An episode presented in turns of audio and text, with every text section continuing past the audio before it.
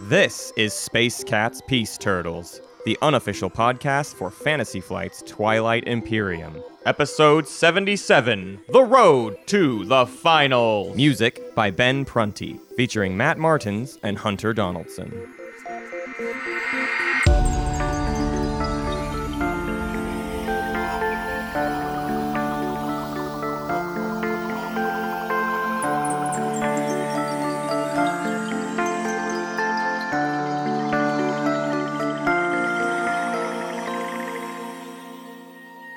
So, welcome to a very professional podcast Yeah. that you have been listening to, well, you know, for forever, right?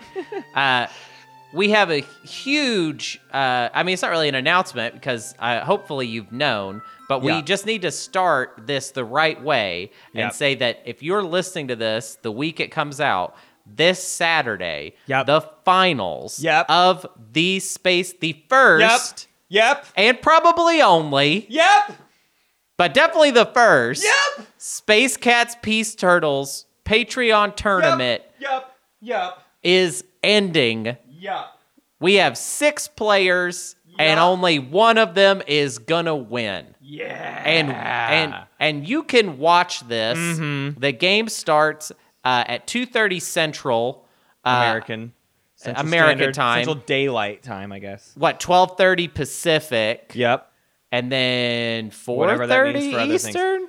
I know it's morning in Australia because of Mage. It's the only reason it's happening this late. So, and I think that means weird things for Europe. Uh, um, Europe, you might catch if you wake up early, you can catch the end of the game. I think is what that means. Right. Four oh four or three thirty Eastern. I'm sorry. Mm-hmm. That's right. Three thirty Eastern.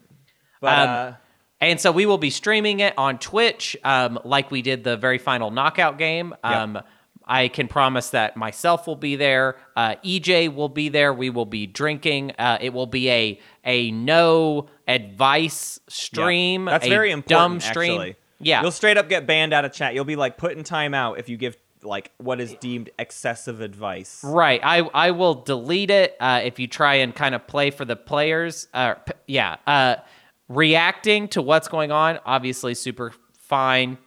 Like even Yeah. even I think giving your take on it. Right. Um, but if you're basically trying to tell the players how to play or like give them any kind of knowledge that they you know probably shouldn't have or just even yeah like The the point here being the players won't be watching the stream. They're not supposed to, it's a little bit of an honor system thing. So we Right. don't want to give them any information they would get. The stream will not have any hand information. You won't know Right. anybody's secrets, you won't know anybody's action cards, and you won't hear any of our commentary from Root and I. The uh, the video that we've been releasing, all the videos that we've been putting on our YouTube page, that'll come out a couple days, you know, hopefully within three days uh, we'll have the finals video on our youtube page Right. um, but the twitch is a way for everyone to get hyped about it come and hang out and and just enjoy it and have a watch party with hunter and EJ. Yeah, yeah. It's just going to be a goofy watch party. Um, I will say this: so kickoff for the game uh, is that that time we just gave you two thirty Central, twelve thirty Pacific, um, three thirty Eastern. But uh, I'm going to go ahead and say that I'm committed to starting about an hour early, so there will be a, a bit of a pre-show Yeah. of uh, probably me and EJ and Matt and Root kind of hanging out, talking about the game, maybe basically recording a little impromptu podcast before Yeah, yeah. talking about um, you know just giving kind of hot takes as uh, as the game starts.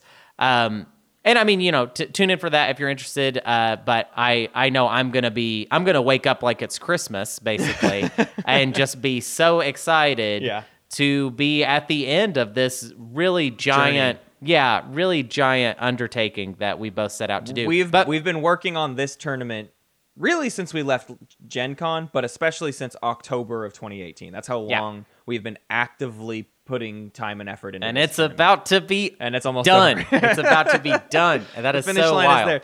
It's funny because there will be one winner of the tournament, but there will be two more winners right here at home. Right, right. yeah, no, definitely. Me, me and Matt are going to give ourselves trophies, uh, for sure. Um, so, what are we doing today, Matt? We we have this huge thing happening this Saturday, Yep, yep, yep. Two thirty Central, Today, we twelve thirty give- Pacific. we gotta give the three thirty. Eastern. I gotta- want I want people to watch. today's the roadmap. Today's the roadmap to the finals.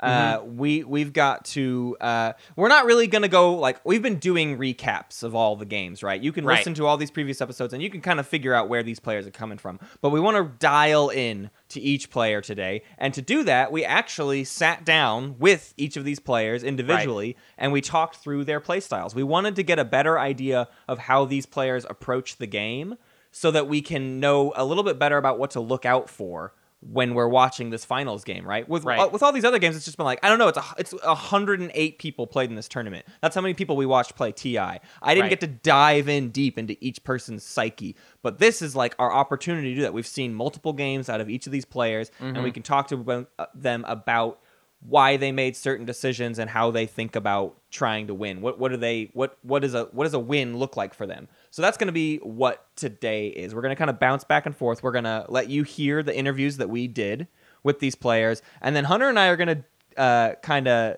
try this thing of basically we're going to spell out what each player's victory would look like. Like if so and so wins based on their play style, what what does their win probably look like? What's what is the ideal circumstances for them to win? Yeah, I th- and I think it's a lot of just kind of using their own words and being being charitable to their play style and just saying like what is what does if Saturday is a good day for them, what does that typically look like for this player when it's a Right. good day for them? And not it just simply like, oh, they won because they got 10 points or Right. whatever. But like um so we're going to do that and maybe throw in like one little like not not necessarily a salty uh, idea, more of a just like what what does it look like if they lose? Just a little bit of that. What's Um, their what's their Achilles heel maybe? Or, Right. Or just Well, is- it's- where, it's- where where's something fall apart for them? and I think a lot of it will be obvious. We'll we'll we'll say you know like what what a good day for them is, and then a lot of times if you say what a good day is, it's pretty obvious what a bad Pretty, day looks yeah, like, yeah, right? Definitely, definitely. If you say a good day is the sun is shining, then I assume a bad day is that it isn't. There's Um, no more sun, then it's gone, and we're all the, frozen. the really that's just the me and Matt stuff and whatever you get that all the time. You don't care. What's great about this episode is I, that we have six special guests um, Yeah. on it. You're gonna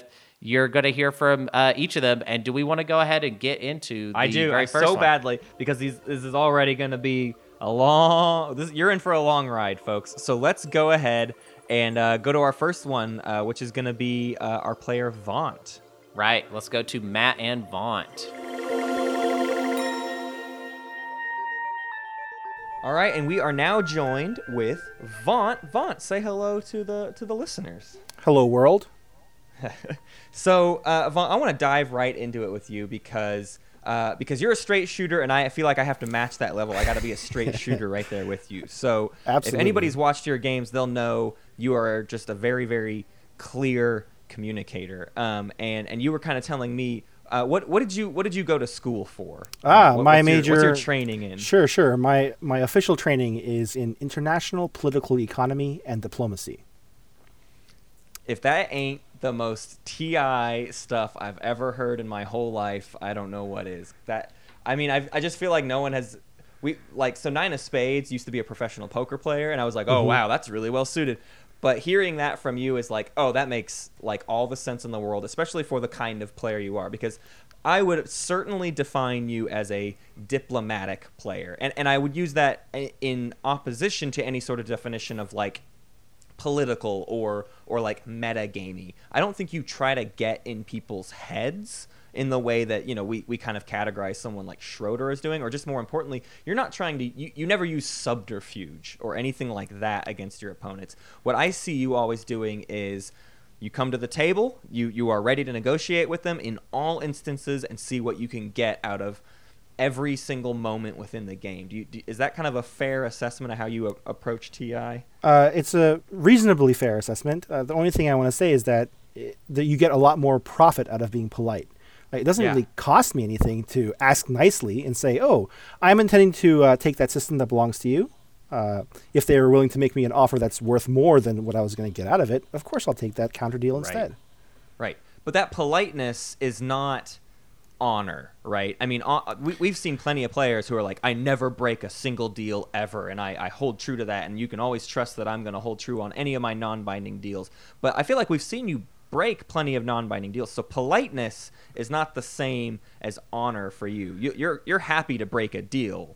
Uh, But it- so it- the only the only caveat I have is that whenever I would break a deal, it would be in contention with keeping the deal for any future potential deals of value that Right. could be made out there. Of course, of course, yeah. As, as long as it is max of maximum benefit to break the deal, then you might consider breaking the deal. But even then, you present your case to the opponent that you might be breaking the deal with. You always give them an out. I've noticed, and more importantly, uh, it seems like you always. Uh, I've never seen you. Activate someone's system without telling you you're going to activate it first. Can you explain what what the purpose of that is? Uh, in, in in why you I mean not once have you ever activated someone's systems before giving them a chance to talk about it. I mean, well, what does it cost me? You know, like if I activate the system, there's no more discussion that can occur. It's done. It's locked in.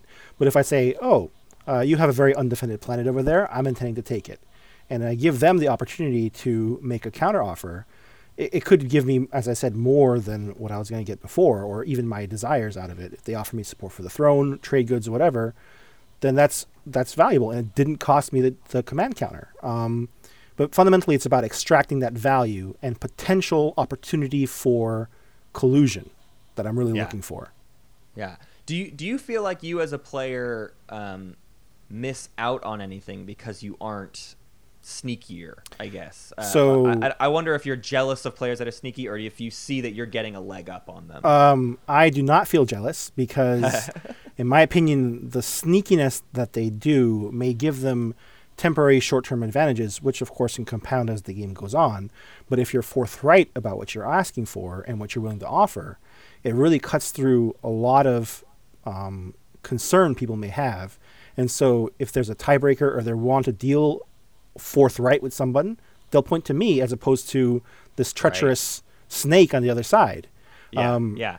and that's really the best defense is I don't even have to defend. They they willingly work with me instead. Right, right. And we've seen that in action. I mean, we have seen plays in, in the tournament where because you were constantly like, "Hey, I'm thinking about activating your system. What do you what do you think about that?" We've seen people essentially return that that favor. I I mean, there are players where I would have expected them to just jump on a system of yours because it had the tech skip they needed or whatever it was, but instead they go, "You know, this is Vaunt. I should you know, I kind of owe it to him to to see what he'll.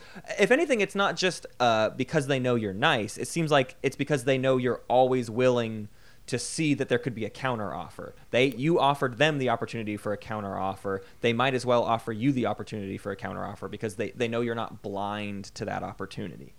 Exactly. It's the diplomatic mirroring, so they'll respect me the same way I respect them. And Right. it's true. Like um, by doing it the first time, how many other times will I get that profit back towards me later on? Where if I was underhanded, they'd be like, "That snake, I'm just going to step on him." And you know, crush him down without listening Yeah. to any of those filthy lies he may be trying to spew. It feels like if Hunter were here, he would be would be calling me out for like being so into the strategy because he knows that you would walk all over. I mean, you would just like wipe my face in the mud with that strategy because that's all I am is a slimy, no good backstabber. See, but the thing is, like, if you're a backstabber, I can deal with you. I understand that Right. because I'll be ready for your inevitable betrayal as well. Right, right. So let's talk about that a little bit. Um, in, in your two games, uh, you were in the prelims and then you won your semis game. Um, the the prelims game I would define by huge early game and then obviously a devastating loss on an agenda in kind of the mid to late game. But then you managed to hold on and it was a little bit of like convenient objectives for what you had already done. But I, I made special note of you did the hardest objectives first in your Oh, absolutely. game you were the only player who had done tech skips and traits already. So of course, all you have to do is coast on resources and trade goods and influence and all that stuff. Um, and your your semis game was almost kind of the the opposite story. You you were Nekro and you decided not to score points in the first round or two. Uh, and and opted to like really build up this scary bubble around your your pie slice. I mean, you took both equidistance. You were getting tech left and right, and once again, the the objectives seemed to um, reward you. But more importantly, I don't know what objectives you wouldn't have been able to score in the late game of your semis game because by round three you had already started to like balloon out of control. Um, so for for you, what is like the key difference between those games, and how did you adjust your play style depending on those games?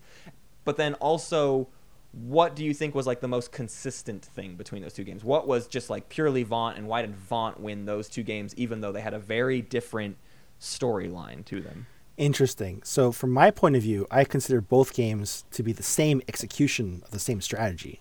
Right. So, uh, to break it down, the first game, um, uh, being Barony and getting everything I had and everything I wanted, the core idea is you take care of the hard stuff first so that you don't have to scrabble for it at the end. And then you try to build your overwhelming might. Uh, even though I got cut down for it, I was able to still crawl to the finish line. But when I was a Nekro, in the same way, just in a different direction, um, establishing that overwhelming might so that I could execute and get the objectives with impunity was Yeah. basically what I was trying to do. Um, the only other thing to call out about the um, second game was because my neighbor was Jolnar, um, Right. and he was doing some crazy things. I was hyper, Yes. hyper paranoid that I had to be the one to defeat him. Um, Right. Which means I had to make the choice early on to not get some of those objectives, but instead focus on a board position so I could have Yeah. the resources to not only hold off any treachery from Nalu or Jolnar's Mm-hmm. cat's paw or whatever, but also be able to crush Jolnar when he inevitably betrays me. Right. Well, and, and you you really showcased that by I mean you you and Nalu did a pretty early support for the throne. I think Nalu incentivized to do it because they saw how big your footprint was getting and went, Yes. you know what, I don't need to be No, in fact, up against this. that's the exact point. He offered me the swap, and I'm like, oh, exactly. oh, then that's fine. I'll accept that and, deal. And and you had already sort of been establishing a foothold in Jolnar's slice, and because Jolnar was kind of off gallivanting in Barony's home system, Mhm. it it gave you the time that you needed to secure. I don't want to say dominance over Jolnar, but but secure that position of like, hey, you're not going to get away with anything. Now I'm like all up in in your slice, and and and I think that was yeah, it was really it was a good read of the situation more than anything, and I think I think you do more than a lot of players. Um, not that I mean, there's been plenty plenty of players in the in the semis that do this, but you do like to take your time when it is necessary, right? I mean, you you will sit there and uh, plot out. You're like me in the sense of you'll sit for like five or so minutes and then pass. Right, because you need to exhaust all possible options and then go. Actually, passing is the smartest thing right now. So the only thing I want to call about call out about that situation is that um, I play chess, so Mm. I am very comfortable with the clock running and Yeah. using it as a resource. right, Um, right. But on the same time, I don't like wasting time and being Sure. paralyzed by inaction. So I want to be adroit and I want to be um, quick to choose, but choosing correctly. Right. Yeah. Well, and it's and it, that that time management thing is something important too because you you use that time in only the moments that are necessary. Uh, similar to other people, you know, we're talking about the meta play. Uh, you know, we never see you making long-winded deals. You you come to the table. Honestly, most of the time you come to the table and saying, "What do you want?" And you you it seems like you always let your opponent make an offer before you suggest anything you're wanting to get out of the deal. Would you is that something you employ like intentionally or um, do, do you think uh, it's just kind of a happenstance? Um, well, I mean, usually I'm clear. I want this, uh, and I say that's usually open. Is I'm looking to get some trade goods, or I'm looking to take the system, and then I let them make their counter argument. Yeah, and and it seems like uh, plenty of times you end up getting maybe more than you even expected out of it, which is, Oh, which is absolutely. great.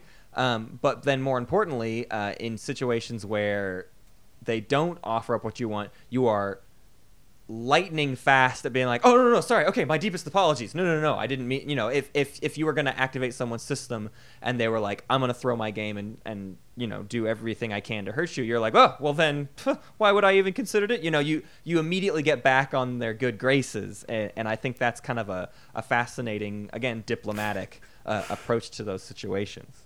Um, so it absolutely is a sense that why would I want to engender uh, animosity towards me for no particular reason, right? Like, Yeah.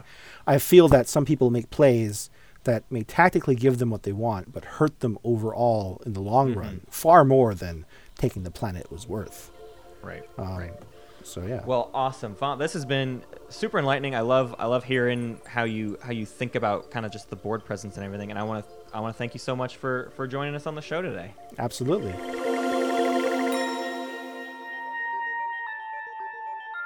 So I loved that conversation with Yeah. Vaunt um, because here's the interesting thing about Vaunt, and you'll hear this if you go back and watch his prelims game. You'll hear me pretty audibly like not being that impressed with his play. Right. I think I think from an outside perspective, Vaunt doesn't look like an incredibly talented player because the things that Vaunt is doing, Vaunt is a pretty social player. He's he's fairly meta, not dependent, but like he is a part of the meta. And when Vaunt wins, it looks like he got lucky all game. Right. But the thing is, we've seen two games where he looked incredibly lucky, and it's kind of like, really, did he just get that lucky twice, or did he do really good meta manipulation to steer people in different directions and get good deals? Vaunt is the kind of player who he's a trained diplomat. Like that is Right. his whole thing. He, he he knows what he's doing when he's talking to other people. He went to school for it. Uh, so we we saw Vaunt win as the Barony of Letnev with a huge, basically runaway victory. That even though he had a disastrous agenda, he still climbed back from it, and a Nekro win that was just like he's unstoppable in the late game. There's nothing you can do to touch him.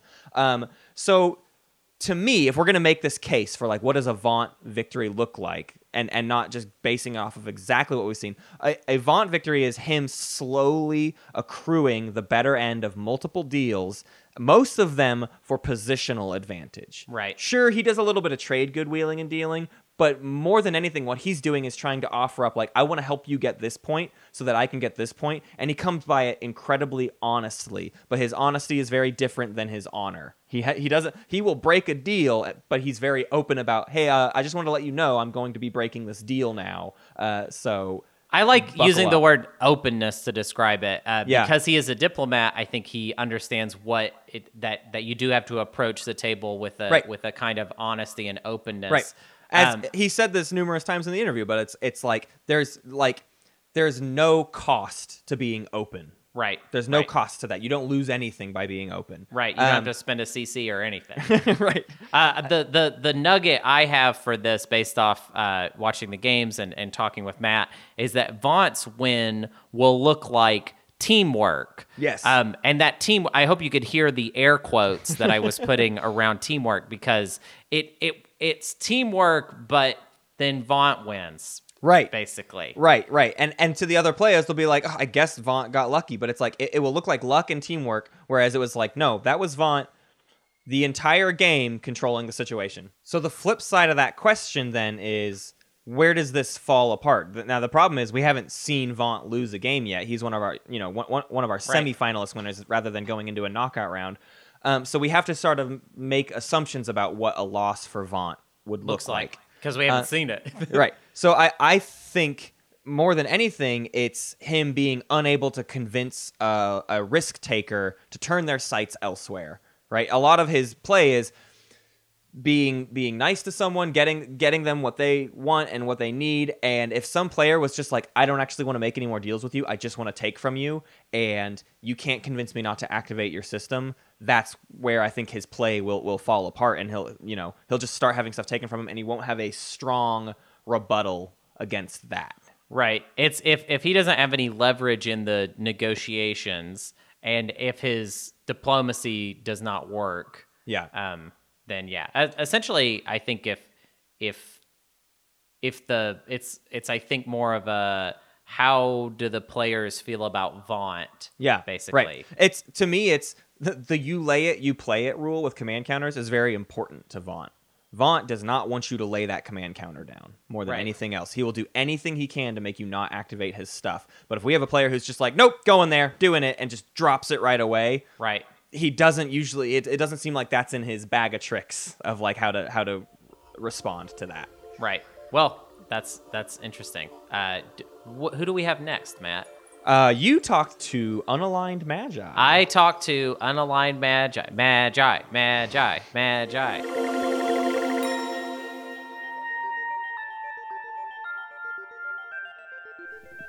So I am here with unaligned magi, and I've got all my magi gear on. um, I've got my little magi helmet. Um, I've got my foam finger. I'm excited. This is the the moment of my life to be here with you today. Um, Magi, what's uh? Tell everybody your first name. Reve- reveal yourself a little. Uh, my first name is Paul. Paul. And what what uh what do you do, Paul? I am a software developer. Software developer. And what's uh you have a a bit of a history with board games of this type? Not just Twilight Imperium is not your first uh, your first horse, as they say. That is a that is a phrase I'm coining right now. Your first horse. Yeah, I uh, a couple of years ago I was kind of tired of playing video games, and I got pretty heavily into board games. Um, played a lot of strategy games, but I got real into Eclipse uh, before I before I'd ever played TI, and uh, played in some tournaments at Gen Con.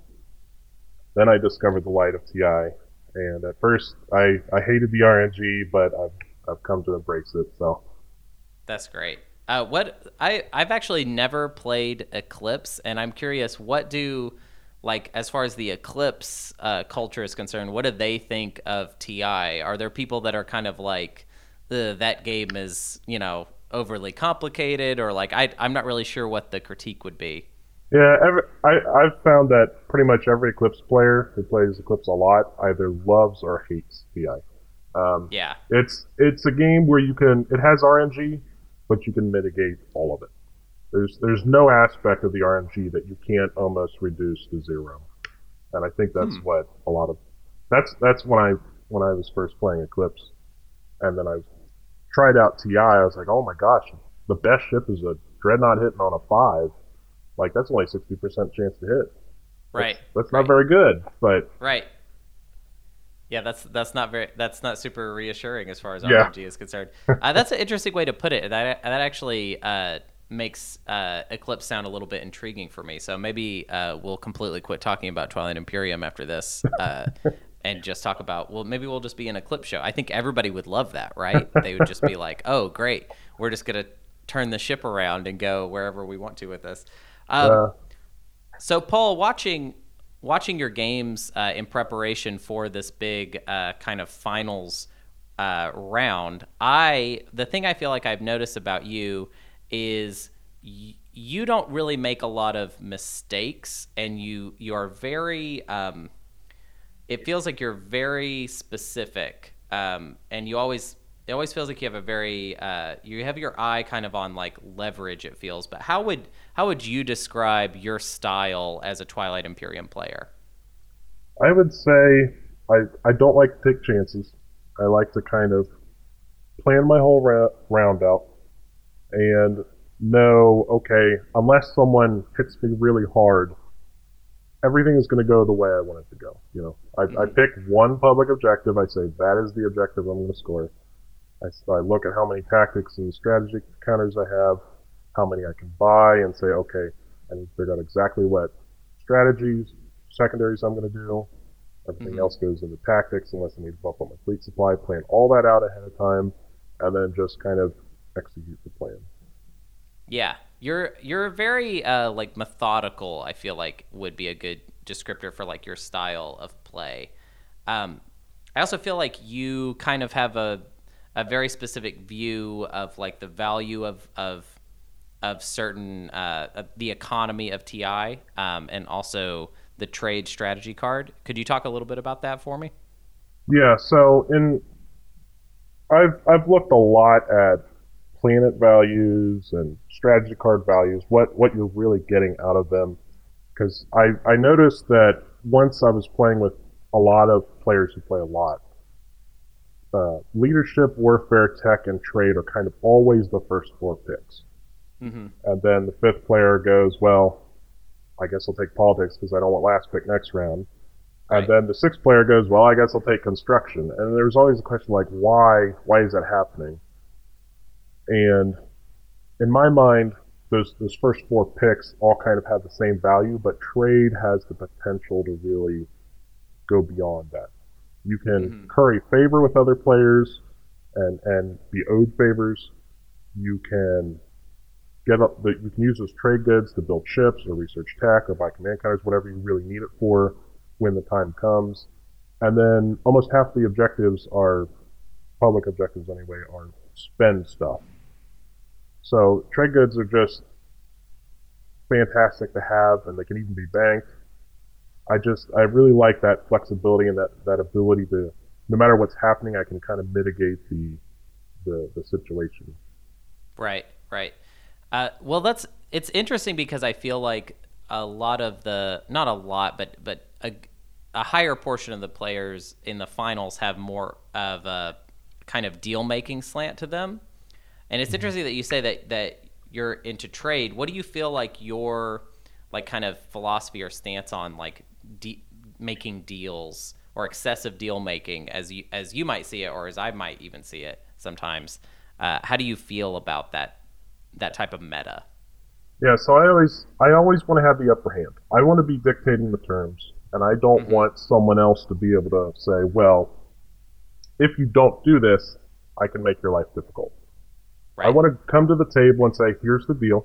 You can accept it, or you or you don't," and them to go, "Well, if I don't, he can really put the hurt on me." And typically, I build I build a lot of ships at, in the first round of the game, sometimes even the second round of the game, just to make sure that I'm in that position where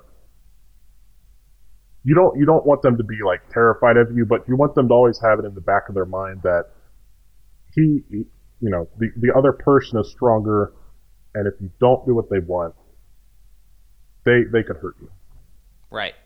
And Right. it just it just comes down to if you're in the position of power, you can always you can always just be like, hey, three for three trade, and you want to trade support for the friends. I like I like to I like to build up a lot of plastic on the board, and then go, okay, who am I going to hurt, and who am I going to be friends with? Support swap with one player, hurt the other one, take their planets, score my objectives, and stuff like that. Right, right.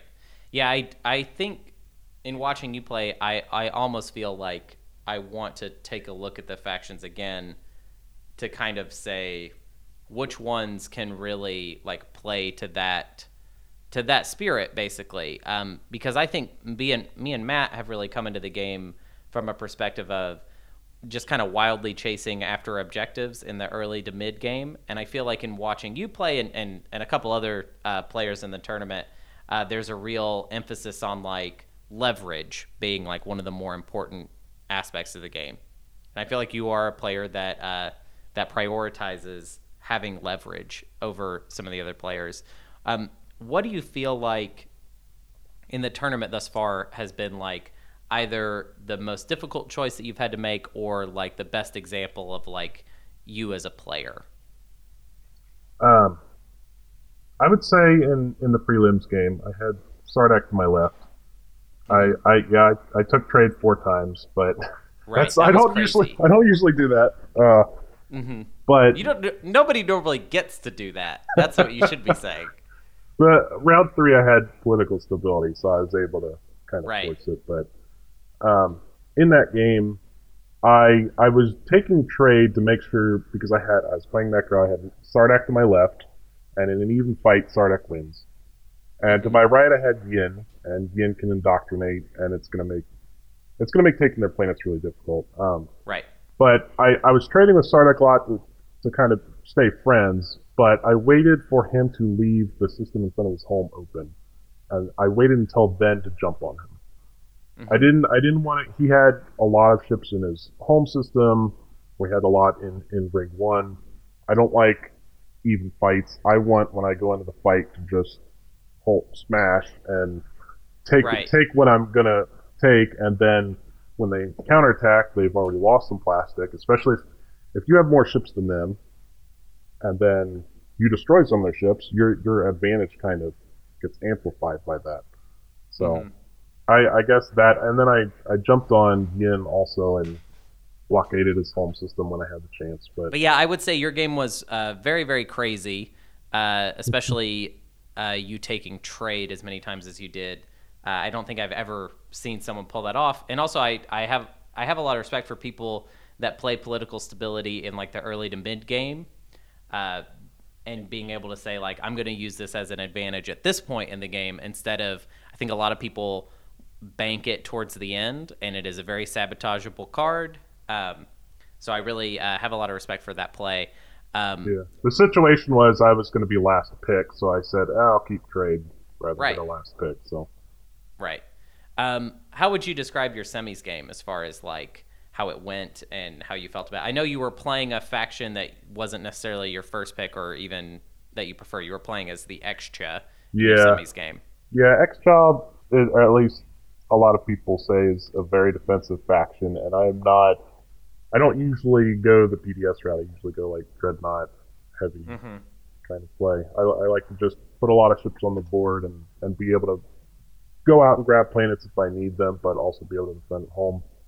And and getting the X pick really threw me, and I, I I honestly felt when that game started, I was like, oh man, I probably lost this because I never win as Xxcha. I never Right, right. I never know how to really sell the quash and all that. But uh, that that flank speed draw off politics helped a lot, and a, a trade object the the five, spend five trade goods came up round one. So I said, well, all right, I'm just going to shoot for that. I'm just going to keep score public and solidify solidify my slice, get PDS down.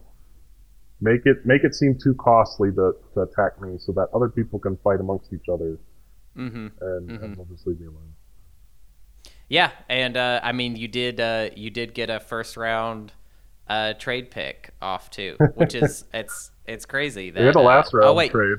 you were uh, you were a speaker. That's what it was. So you Right. were speaker of that game, so you're able to get that. But yeah, that's uh, I, I don't know. You you have a lot of you have a lot of really good ideas about uh, Twilight Imperium. I think me and Matt specifically of of all the players, I feel like we have the show has the longest history with you. I was actually looking up like uh, when you started giving us errata, which is interesting that the the record as far as like keeping track of like how long have we been talking to some of these people is the big like you're wrong about this and like that's that's it like that's that's all we have Yeah. to measure it. But I mean, you have been contributing to this show uh, since at least like the tenth episode, maybe like the ninth episode even. Yeah, I, Um, I remember your BGG post. I think when episode two was out. So Wow. Well, yeah. So I mean, I of everyone that has gone into the finals, I think we have just seen your name for uh, the longest. Uh, I think it's like basically you, uh, or if uh, if Jim Bov had made it through, that Jim Bov has basically been talking to us since since day one, uh, since the first post. But uh, but I'm I just want to say that I'm I'm really excited uh, to have you in the finals. Uh, I'm going to be really excited to watch your play, and uh, this is this is all super great. And I just want to thank you for everything that you've kind of contributed to this show, uh, and for for playing in this. And I'm uh, super excited. awesome, me too. I'm. I can't wait. Yeah, yeah, it's it's gonna be great. Everybody, keep your eye on this guy because uh, it's it, you you kind of are you are you're quite infamous uh, at this point within the tournament. Um, and I feel like we have kind of stoked that fire a little bit. I do kind of want to apologize for that because it, it does feel kind of it, it is a little bit put on at this point because it's it's Twilight Imperium, so like who knows what's gonna happen basically. It's like what you were saying before, like there there's a huge RNG factor to this game. Like Yeah. a giant RNG factor, which kind of makes the whole idea of a tournament a little bit questionable. Um, but uh, it it has been uh, very fun, and and at least I will say this to the credit of the RNG, um, I feel like we could have predicted that you know there were there were some people we had our eyes on uh, as far as like you this person will probably make it to the finals, and you were certainly one of those people, and you have made it. So that is that's that's one thing to say to the RNG right there. Yeah, yeah. There was there were definitely a lot of a lot of players. It's like yeah, these guys are definitely going to get into the semis at least. They're going to get through their qualifier. And then when they were playing the game, I was just like, oh, I'll, I'll hear in six hours that oh yeah, I won. Right, right. There's a lot of good players. Um, I'm, I'm excited. Yeah, yeah, it's gonna be super fun. Well, uh, I think I think that'll do it. But uh, thank you so much, dude, for uh, for talking with me today. This is this is awesome.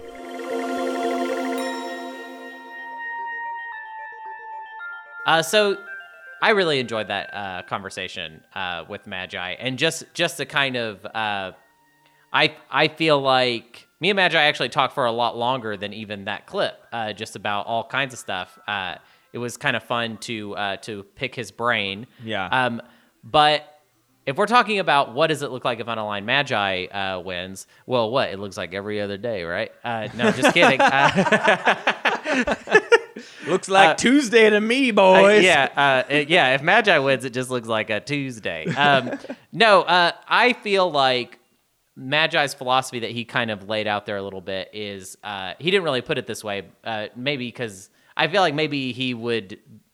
In describing his playstyle, I guarantee that that he might have some clarifications for this. But how I would describe it is he wants to make sure he can win space risk 1st So Uh-huh. Right. we so we make sure that we have plastic advantage, Yep. uh, economic advantage. He wants to have more of all the things. He's Right. tallied up all the things, Yeah. and if he has more of them, then he should win. Now he Uh, knows that that's not where his win stops. He doesn't think he just wins by winning space risk. Right, But of he course, knows of course. He wins. He, once he once he gets space risk out of the way, now he can move on to winning the game. Right. If if you can get the advantage, if you can get the leverage on the other players, um, then that should carry him through to the end of the game. Uh, Magi is also another player that we have not seen lose. Right. Um, we have seen him win uh, decisively in his prelims game uh, as Nekro, taking and I mean we did I.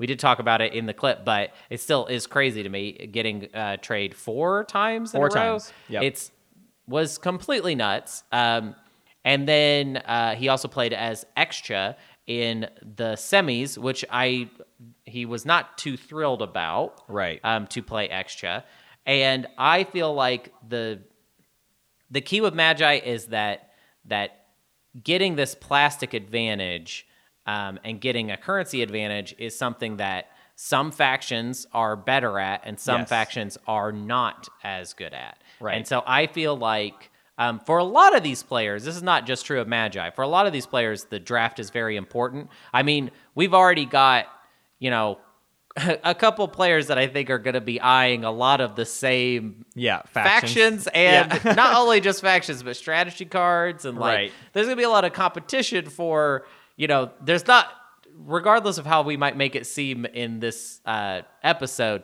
there are not a million different styles of ti out there and there are some predominant theories of what is Right. good Right. um, so I wonder how the draft will play out for Magi and how that will feed into his overall um, style. I think there are certain factions. I'm not necessarily going to name them, but I think there are certain factions that if Magi gets them, his percentage chance in the betting market of my Yeah. brain to win the game goes up. Uh, depending on what faction he gets stuck with. I mean, we have seen him in a situation where he got stuck with a faction that was not necessarily his style, and he did Yep. win. Yes, Um, but it should be noted, and this isn't to it- dog on Magi. He Right. won in that game because Seven made a horrible mistake that cost him the win. Oh well, I- Magi was Magi was not going to win that game. Well, I mean, someone was going to win it before him. Uh, Yeah. essentially. So he was he was in the rafters because I I feel like we're also going to talk about that idea with another player. Sure. um, Yep. coming up Yep, very yep, soon of being uh, kind of not necessarily the leader of the pack, but the person that's going to win if so and so loses. Right. Um, But but my point being though, in his case, it wasn't just that so and so lost. It's that so and so really truly was supposed to win and Right, then right. made a pretty big error. yeah, the, there is a difference between a, another player Getting um, stopped. getting stopped by the by the table, and then uh, the player, and we'll just, I mean, it was seven. Seven stopped himself. Seven stopped winning. himself with uh, production biomes. Um, and I don't know. I'm I'm really excited to see uh, how it plays out. I think I think Magi's approach, yeah, is is really going to have a lot to do with uh, just having higher numbers and all of these things. So I Yep. I think him not winning is dependent on him not getting those advantages. If he if he doesn't get find himself with the plastic Right. uh, leverage or the well, economic and, advantages, and just knowing Magi from the Discord and how much kind of pressure he puts on himself of like he really thinks through these things beforehand. Uh, we're not releasing the map beforehand. These players will be seeing the map for the very first time when the game starts. right. Uh, which is, as someone else has pointed out, I mean that's how normal TI is. That's that's what TI is supposed Right, to be so like. they're gonna they're gonna play a regular game. but for our tournament, it is different, and the draft feeds into that. You don't also normally have a draft when you do a normal build, so that you know these things build off of each other. And I think Magi is a little bit more dependent on the draft than other players because he really is hoping to be able to play his most efficient and these things that throw him off guard those could be disastrous if he if he ends up in a slice that is not suitable to his play style i don't know if magi like can completely go into a new strategy right i don't i don't i haven't seen him do that yet i've seen magi win when he's playing his game Sure. and so I wonder if he has a completely if he's in a faction he's not comfortable with and a slice he's not used to, does you know is that too much? That's that's kind of my question to look out for. I mean, I mean, I think my counter to you would would be the the the Xxcha game. I I know sure. I because it's not simply just that that seven messed up and then that's how Sure. Magi won. Magi the- did all the things right. but the then, thing the thing that's different though there is Xxcha is also like d- defensive. I'm thinking of I wonder how Magi does with ghosts or Mentak or something like that, where those don't feel like Magi style much at all. yeah, I mean, we'll we'll see. we'll see. Um, who do we have next, Matthew? Uh, I sat down with Janor.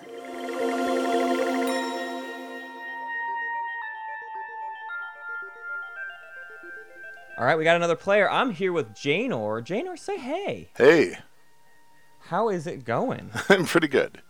Good. Uh, so we're, we're we're today we're breaking down uh play styles and, and just trying to figure out. I'm trying to learn who's Janor. Uh, and something you pointed out to me before this is that you're you're in you're in Chicago and you you play in real life with fellow finalist Schroeder. That's right? true. Yeah. hmm So. How, uh, did you guys play TI three together, or did you did you start with TI four? What's kind of your background compared to Schroeder's? I guess I don't want to talk too much about Schroeder. I want to talk about Yeah, you, yeah. but like, what's what's your background with TI? Schroeder played TI3. I started with TI4. I bought it because like I have a gaming group like friends, and there was going to be one too many people there, so I needed a six player. And and then we tried to play it, and it was like we spent ten hours and got through like three rounds. And it was terrible, and Right. no, none of them will ever play it with me again. But I thought it was pretty cool, um, and so I started actually listening to your guys' podcasts um, to kind of figure out how to do it. Went out Yeah. online, joined the local Twilight Imperium group on Facebook, and that, Awesome. that's how I met Schroeder. Yeah. Okay, cool, cool. So, um, in, in trying to figure out like where all these different players are are coming from, uh, I think we have kind of a wide a wide swath. Uh, Nine of Spades' background is as a poker player. Uh, Vaunt comes at things like really, really honestly, like brutally honestly. Yes, he does. Where where do you find yourself on that spectrum of like honest do-gooder, I'm an honorable gent, versus all the way down to like I will, you know, kill my firstborn to win a game of TI. Where where do you fall in there? Um, so I, I I believe a rising tide floats all boats. So I try and help everyone at the table to fight each other and ignore me. um, like is, is Mm-hmm. Basically my goal. So I want I want everybody to be rich. I want everybody to have lots of resources. I want everybody in conflict. Um, and then I just want to kind of sit in my little space. Uh, keep my slice, do my thing, and like build up and you know get my big hand of cards, get my text where I want them, and then Pay no mind Right. to the Janor on the other side of the curtain, right? Right, right, and I'll hold back on points a little bit. Like I'll on purpose kind of stay towards the middle or back of the pack, and then in the last Sure. couple rounds I try and hit hard. So So, so ha- I guess what are the things you're looking out for so that you can hit hard, right? Because I would say the number one uh, argument against that strategy is like, how can you guarantee you're going to have a way to swing in the late game? So, what are the things you're trying to collect throughout the game so that you have a better chance of hitting those swings? so um. There, wow, it's it's the same things everybody wants to collect, right? Sure. But action cards are big, um, right? Trade goods are big, of course. Um, Yeah.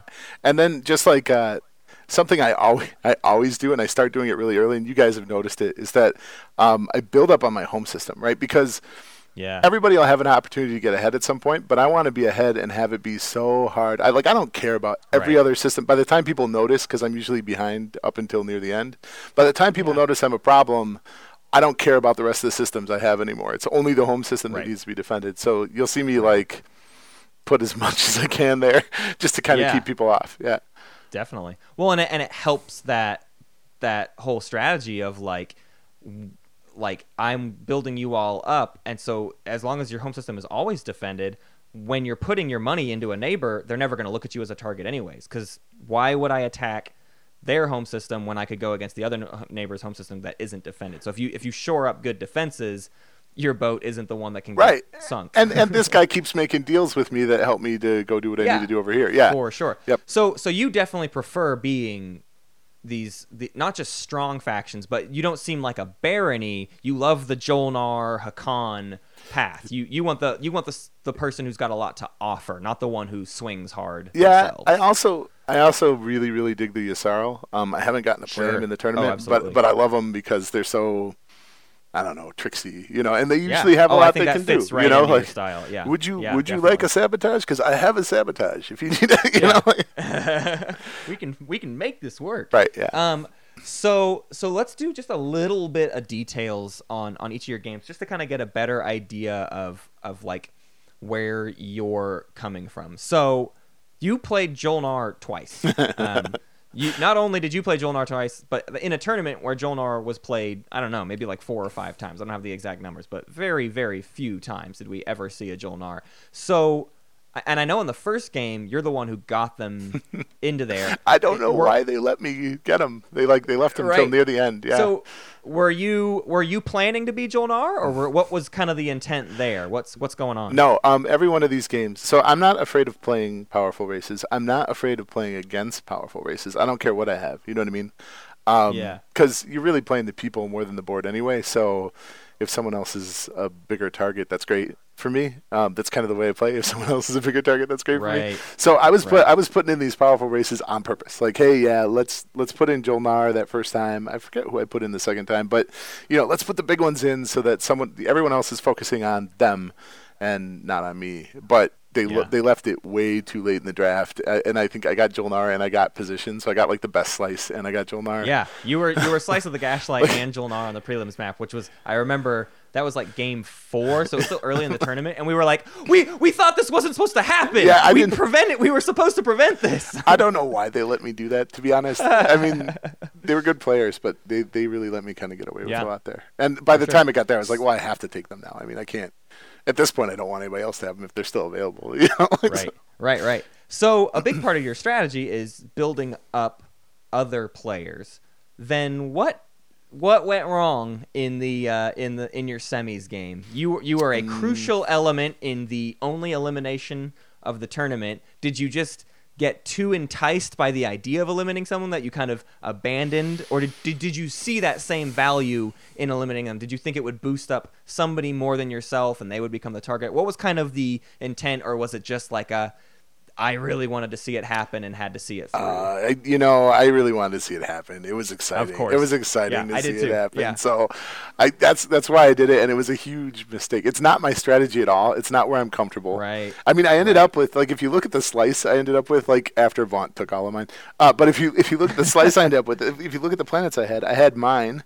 And then I had, um, so I had Jol and Nar, and I had like one other little planet there, and then I had Starpoint New Albion on the other side of the board, and then and then I had the Barony homeworld, you know, which is yeah, which is you a great. had- you didn't have a slice. You Right. had like a peppering of great systems. right everywhere. They were they were really good, but it was hard to kind of make a game out of that at that point, and I Absolutely. and it let Vaunt run away with everything. So I Well- mean, you well, and see I was just- trying to help him, you know what I mean? But then I didn't course. expect him to come encroach on me so much.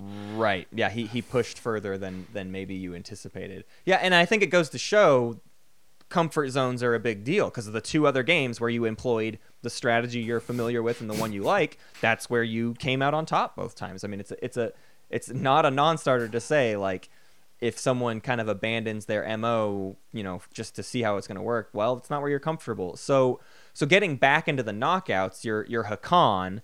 Uh, was the Hacan choice certainly like nobody can give away stuff like Hacan can? I mean, who who were like your primary targets for fueling their war machine? So all right, so with Hacan, um, there's a few things. One was uh, I was sitting next to Seven, and I play with Seven on Tabletop Simulator really often. He's a great player. Yeah, he's right. He's more of a he doesn't have the same play style I do. He's he's more aggressive, right?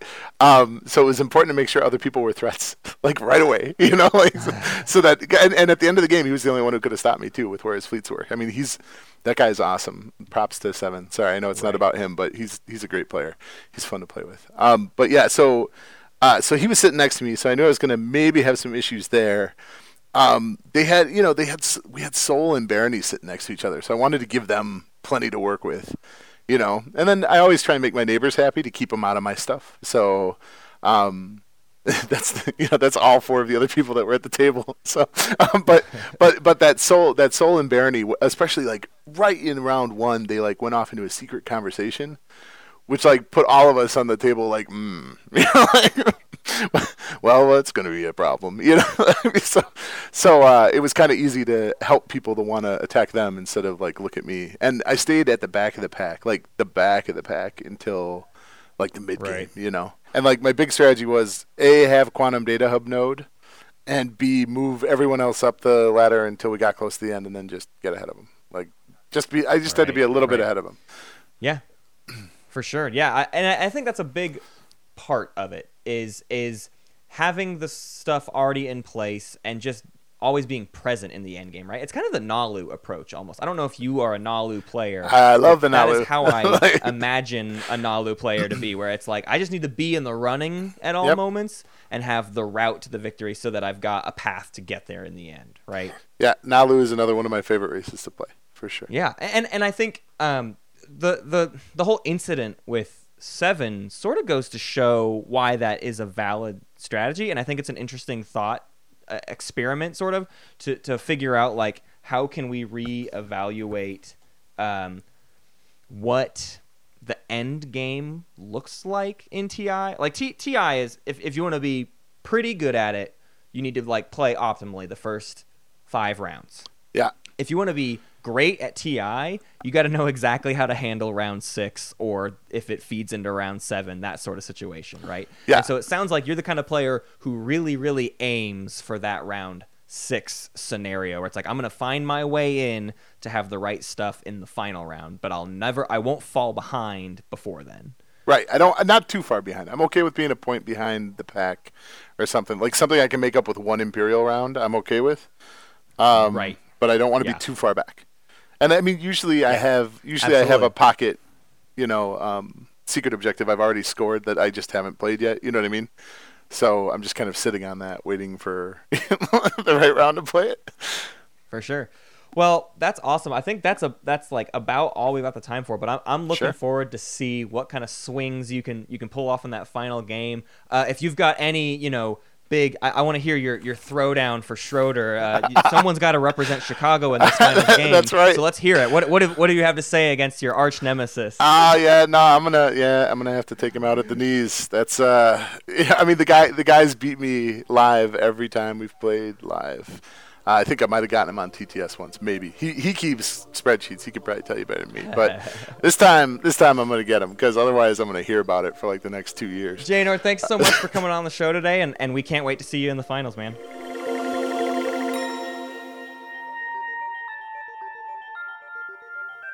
The rising tide sinks all ships. That is like Janor's whole mo. That that's mm-hmm. everything he cares about. That's his that's like his number one strategy, almost to a fault, I would say, right? Which be, because the the way Janor wins, he played as Jolnar in his first game, and he played as Hacan in his knockouts game, and both of those mm-hmm. games are very much defined by. Sure, he was this great faction with this great tool set, but he beefed up somebody else so much that they were the target. And and he or or more importantly, like in his Hacan game, multiple people were just still ahead of him, and then he had quantum data hub node, which is this Right. great, amazing tech. And yeah, you come out on top when everybody's even, uh, Mm-hmm. and you have quantum data hub node. So so and Hunter, you you thought of this little uh, analogy. And Well, yeah, so- we talked about the white hat, black hat, brown hat kind of logic puzzle. Right. Uh, and without breaking the whole thing down, being like black hat is what like the best player and usually wins, but as soon as you introduce a brown hat element, it throws all these things off. So tell me about why Janor is a brown hat. Well, it's it's not that it's based on on on on your description of, of the interview and and and all that I've seen of Janor playing. It sounds like what he's trying to do is he's going to show up to the gunfight with the brown hat already on. Yes. and like he's wearing it, like he picked Right. it up specifically. Hi guys, I'm the brown hat. Hello, I am the brown hat. And then he's going to specifically try and engineer the, a situation where he is going to brown hat win. That Right. is that sounds like the goal, which is uh, I think compared to maybe some of the other players we've talked about thus far, a little bit headier than It's, like it's headier. It's also way riskier, right? Right, right. So the the Janor's victory, the way it looks is somebody else looks like they're definitely going to win, and we the commentators have completely counted Janor out, but then the whole board jumps on them enough because they're just such a big target, and then Janor is there on the other side of it being like ah see you all committed too many resources to deal with the problem that i caused Right. and now i win because i i was his his mentality is I will gain from their growth and Mm-hmm. you will all deal with their growth. So they'll get knocked down a peg and you will expend resources to knock them down a peg and I will have spent nothing and Right. only gained from the from the end result. Right. Uh, so his win looks like somebody else is going to win and then nope, they got crushed and here's Janor ready to win it pretty decisively. Well, Now then the- I, I guess we would say the flip side of that is pretty obvious. and it would pretty obvious. I would say the most obvious, which is like he gave way too much to one player and they mm-hmm. never got put in check and they just win. If we. Right. have if we have a finals game where there is a runaway victor, it will be because of Janor. That's my prediction. I, I, I don't see any other situation where the finals is a runaway victory because I think these players are so tightly matched. I, I keep saying this. I think we're going to have all players at nine, and it's going to be like this horrible, disastrous final round where it's like crazy things happen, you know, like support for the throne crazy things. I think our last round will look like that. But the one thing that stops that is Janor just like paying somebody off so much that they they completely run away with it. Yeah. Well, just just to put it in the context of what we've seen in the tournament thus far, what do we mean with this in in the games that people have watched? Um, in in his prelims game, he kind of f- fettered Yeah. research agreement like it was Right. Like just worth nothing. very little. Well, like yeah, yeah. I mean, he, or worth whatever you have. I had. don't remember. I don't remember like what his actual deals are, but I know that he's the kind of person who would give up research agreement for like two trade goods. Mm-hmm. Right, which for most people will be like two trade goods, you can get so much more. I mean, it's you know the tech is worth four dollars, whatever. Like research agreement can get so much more, but he'd be like, oh, one or two trade goods, whatever you got, I don't care. I want you to have it. Right. See, I- I he's, get that He's like one step sometimes. away from giving stuff away for free. Yeah. Well, yeah. I mean, like, because the thing is, your promissory notes don't, they're not useful to you. So if you're Right. not trading them, then they're Right. not, they're not worth anything. Um, well, cool. Uh, this, I love this. Um, so our next, are we ready to move on to our next uh, contestant? Our, yeah, next it. Our next contestant contestant. our next contestant on Who Wants to Be a Space Cat Peace Turtle uh, is uh, Schroeder. you just I, you just gave away the prize. They become the third. Oh host. right, oh, yeah. Well, actually, they don't become the third host. They are going to replace me because I quit. Um, Oh no! you have to do this with somebody else. no, actually, it would be scarier if they replaced you because it'd be like, oh no, do you know how to edit? Um, and if they don't, anyways, uh, Schroeder, it's Schroeder time.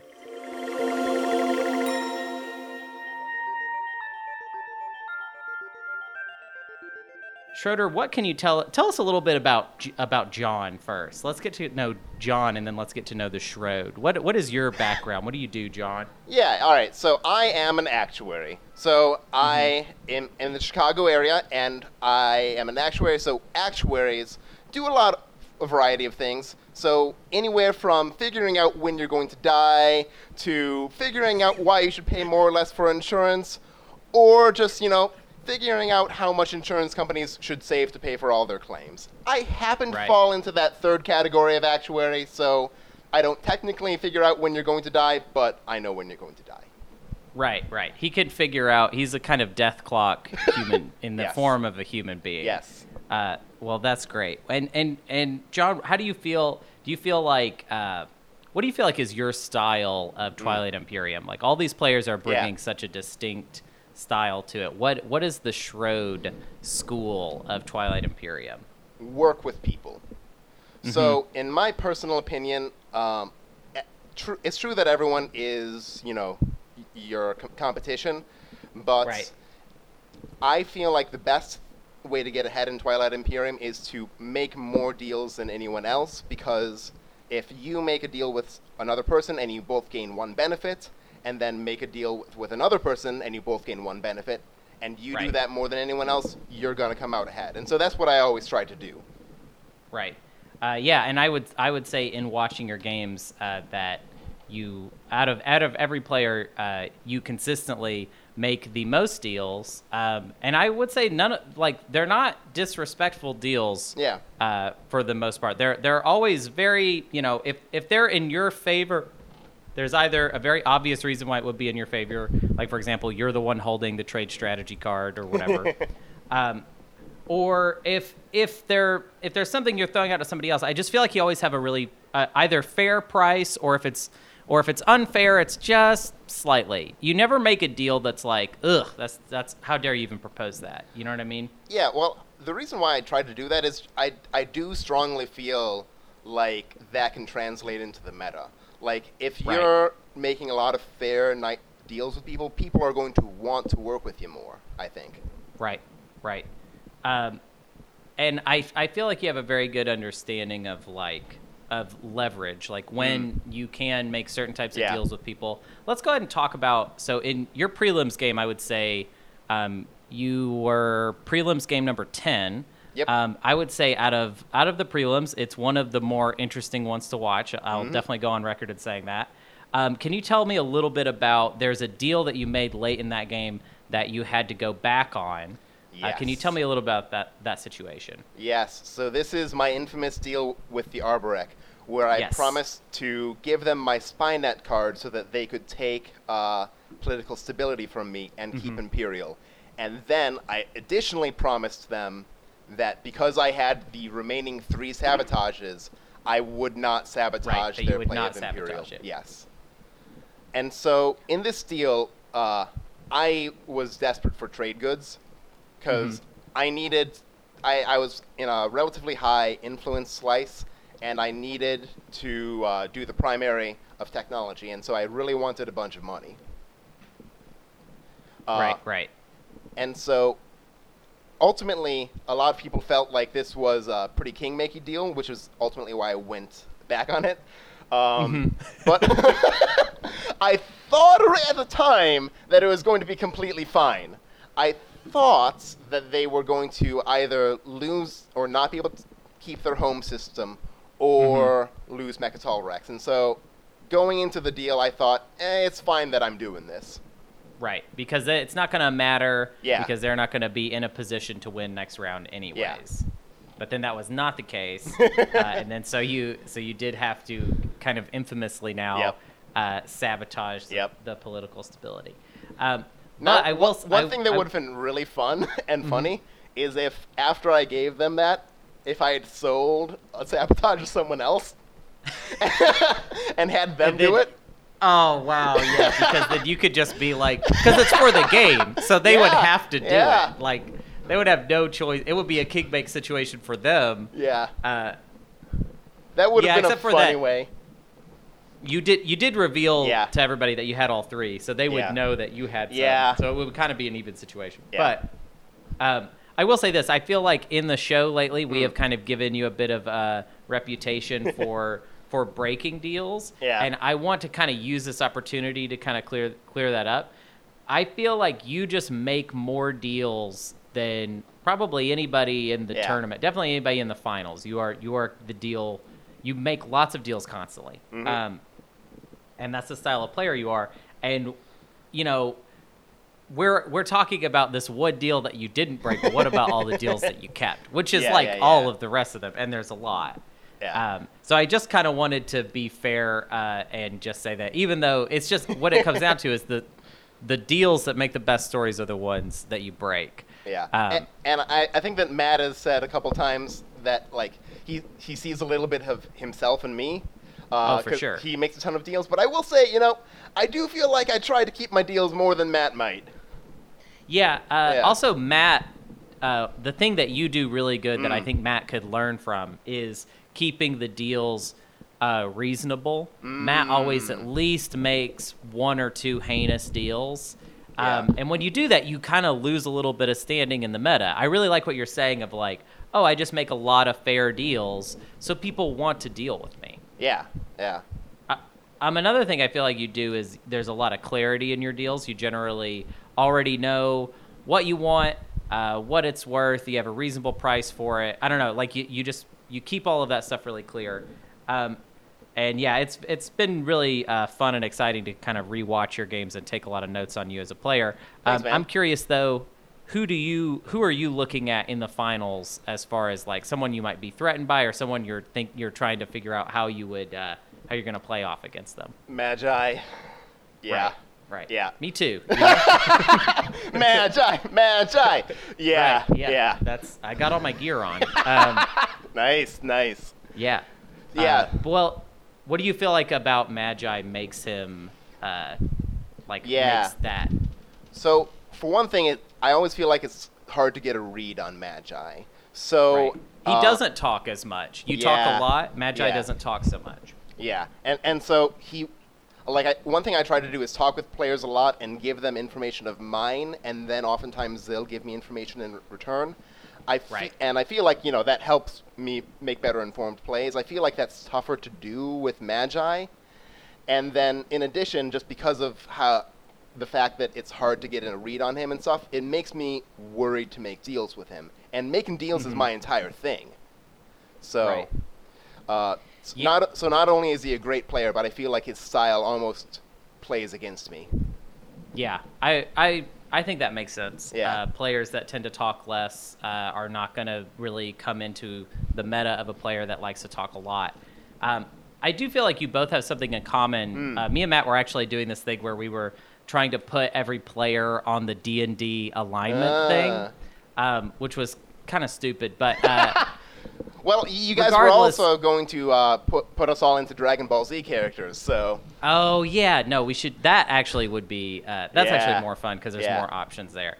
Uh, but I think you and uh, Magi of of uh, the things that you two have in common, I feel like, is you both understand leverage a lot. Yeah. In that, um, I mean, we have a very good example of a deal that you went back on because you didn't like you made the deal understanding like, oh, I have the advantage here. Yeah. Um, so I'll go ahead and make this deal, and then if it doesn't work out, then well, I don't have to hold to it. Yeah. And I feel like that's like a, an understanding leverage kind of thing, um, which is very, I feel like, similar to Magi's. Like, I will make a deal with you, but I understand the timing window of what makes Mm. it binding or not binding, and then I'll hold back on it. So I feel like you both kind of understand that.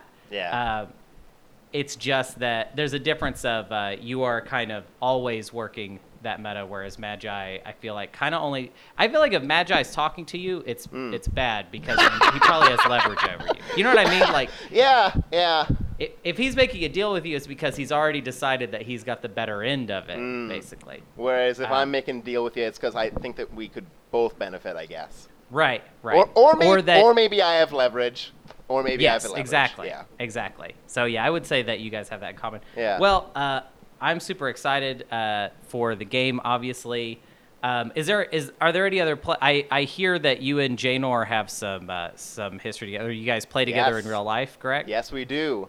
So in in Chicago, we have a Twilight Imperium Facebook group that organizes some games, and I have not yet lost to Janor. Oh, okay. So we're not scared of Janor, basically. Yeah. All right, cool, cool. Well, it was uh, super fun talking to you, and uh, I'm really excited about the game. It'll be cool to see you there. All right. Yeah. Thanks, Hunter. Looking forward to it.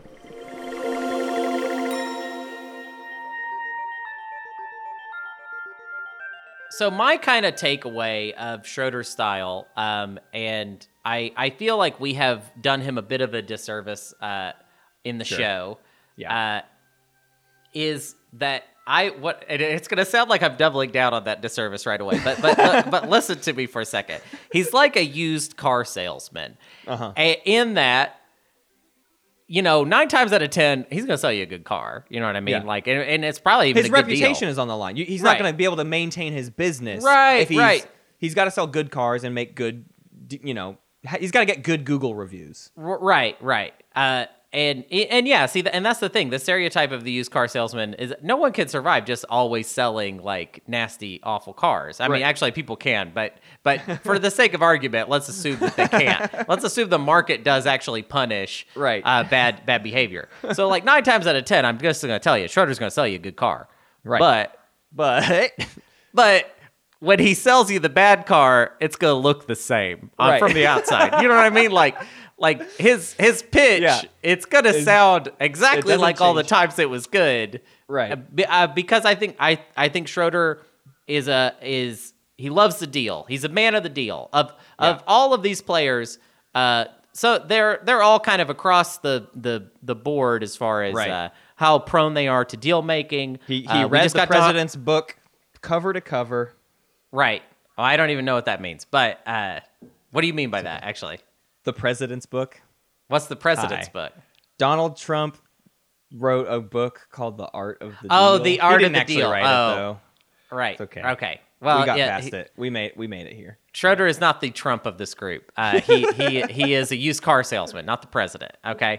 Uh, he's Vaunt he's a, is the president, as we've clearly determined. right. Um, but uh, I I would predict that you're going to see uh, lots. I mean, he he loves to make deals, and and a lot of the deals are are they're mostly good deals. They're mostly deals that like you. I would think you would be kind of foolish not to take them up on them. If if they if the needle in a Schroeder deal leans towards Schroeder, it's only by a little bit, and Yeah. and it's almost never insulting.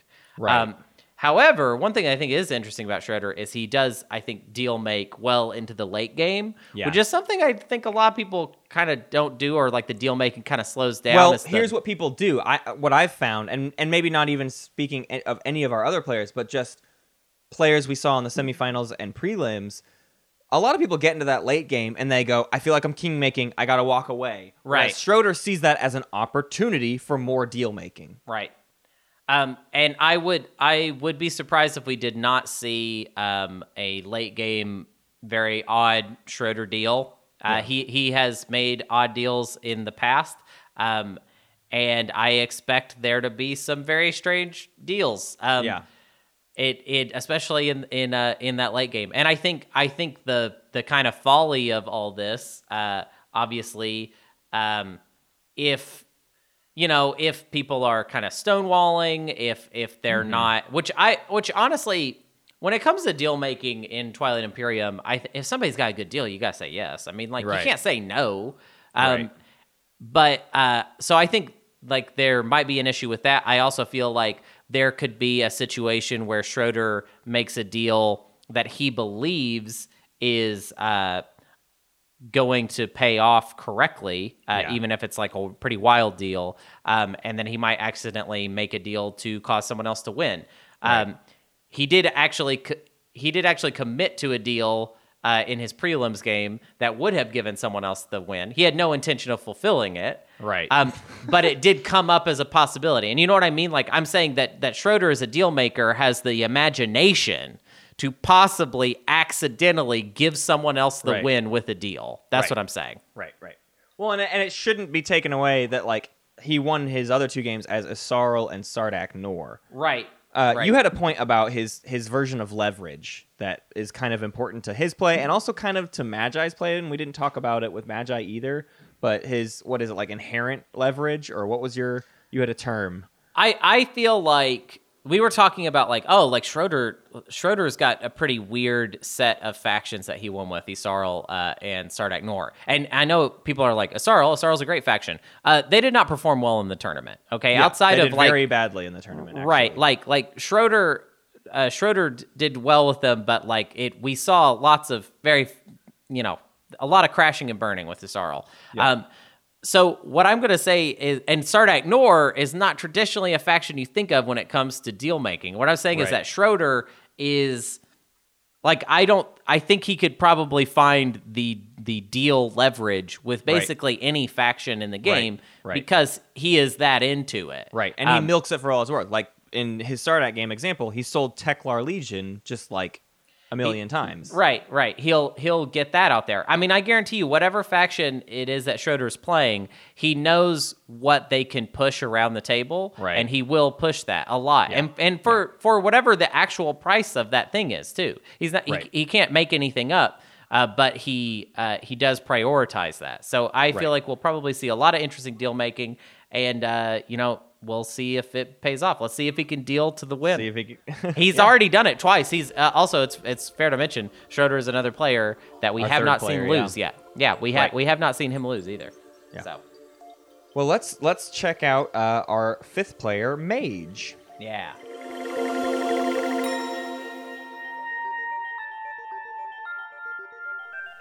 All right, I'm now joined by our, I don't know what, what this order is going to be. I'm going to call him the fourth finalist. It's probably like the fifth finalist you're hearing from, but this is Mage. Mage, say hey. Hi guys.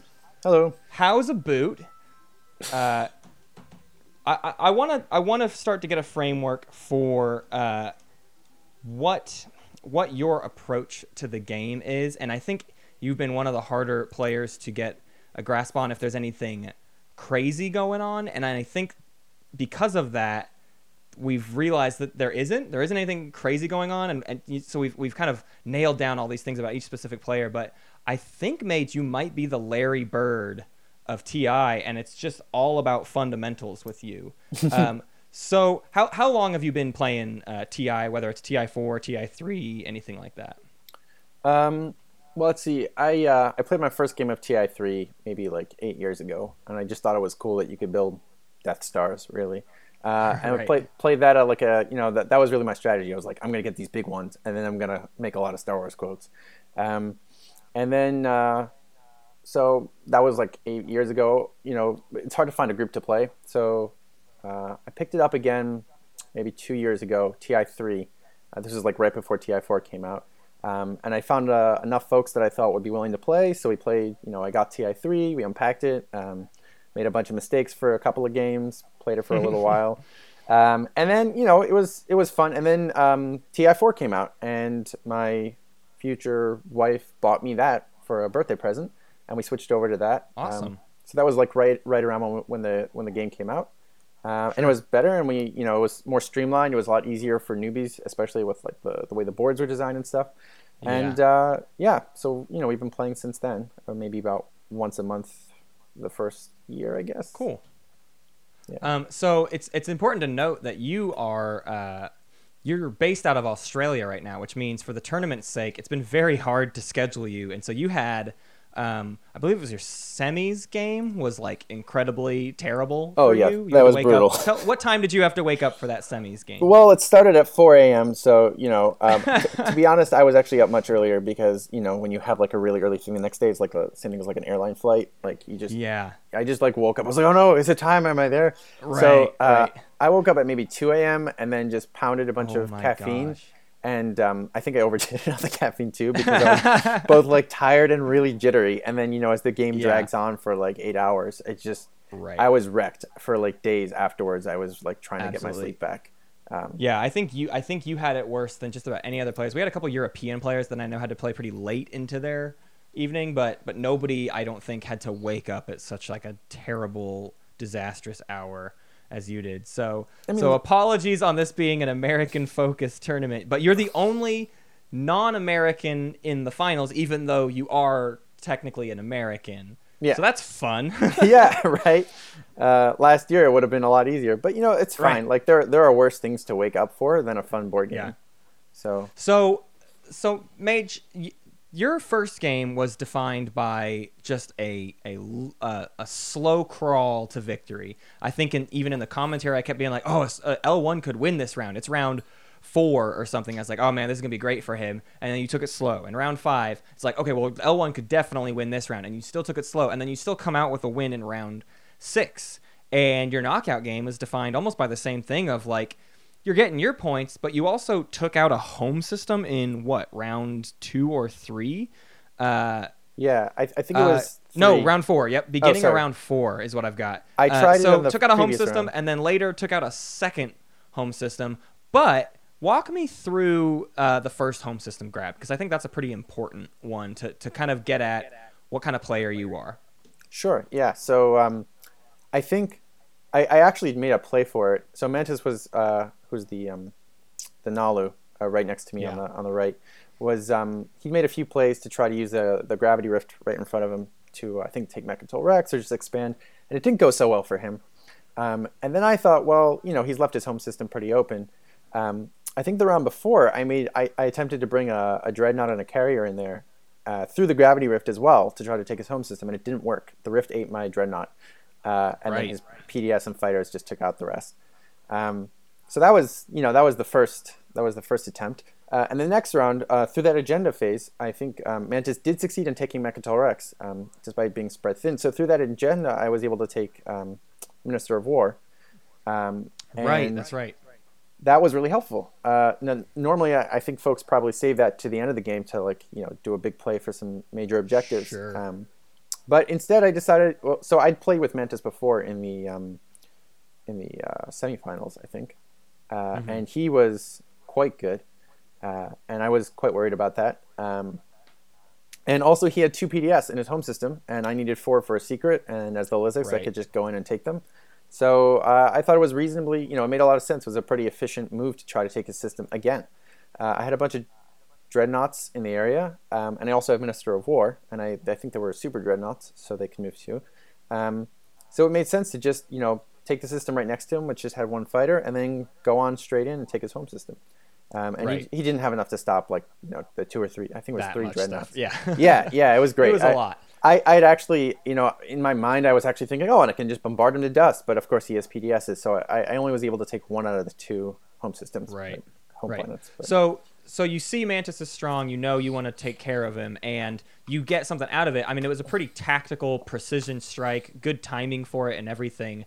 And I think in general, what that goes to show is just like like we said, you've you're Larry Bird because you've got the fundamentals down. I mean, like I said, in your prelims game, you had three rounds in a row where you probably could have won it, and each round you took kind of the safer route just so that you wouldn't lose your chance, right? Because if, you, if if any of those first two rounds you had launched yourself out at some sort of win, that probably would have shot all of your chances if that if it fails. So you always are just like, nope, I got to stick to the plan, stick to what's safe, and stay up in the pack, which you always are. I feel like you are always tied for the lead, in the lead, or like you know one point behind, but you're always there in the running. So at the end of the game, it's like mage is always an option for the win.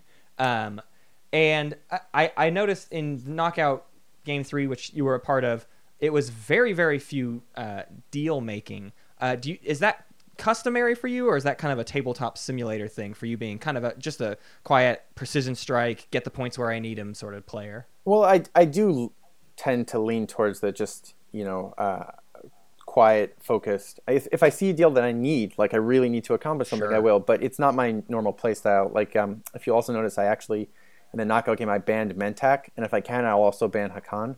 Uh, Right.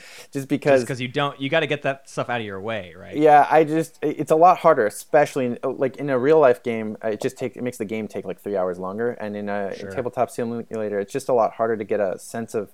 Um, part of the reason why I'm playing so carefully, right, rather than going for like a big win in an earlier round, is I don't know the other Yeah. players. I can't read them, and I don't know what they're going to do, and I don't know how quickly they'll jump on me if I jump ahead.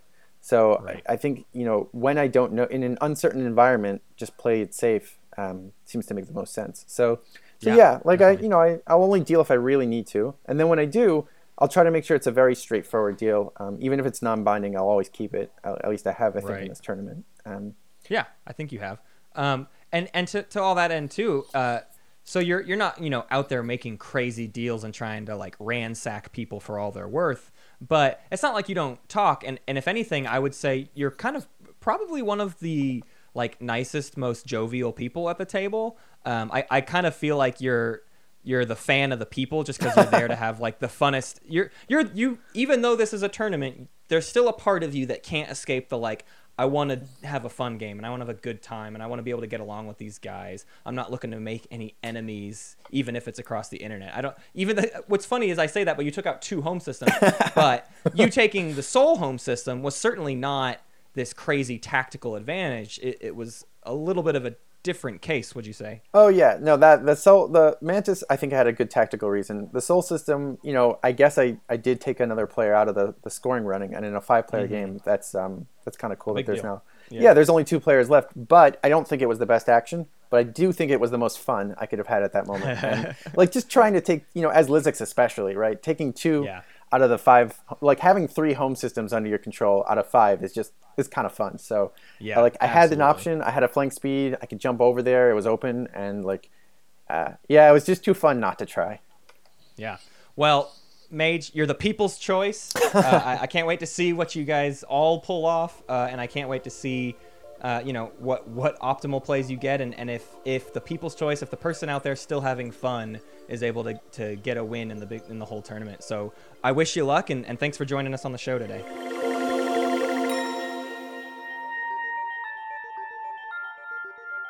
Uh, I I alluded to it in the interview. Uh, I, I just I see Mage as this player who I think he plays every element of the game. I think like we just talked about, Schroeder puts a lot of value into the deal making side of it, and Unaligned Magi puts a lot Right. of pressure on the plastic side of it. I think Magi is maybe our most well rounded. Um, Mage.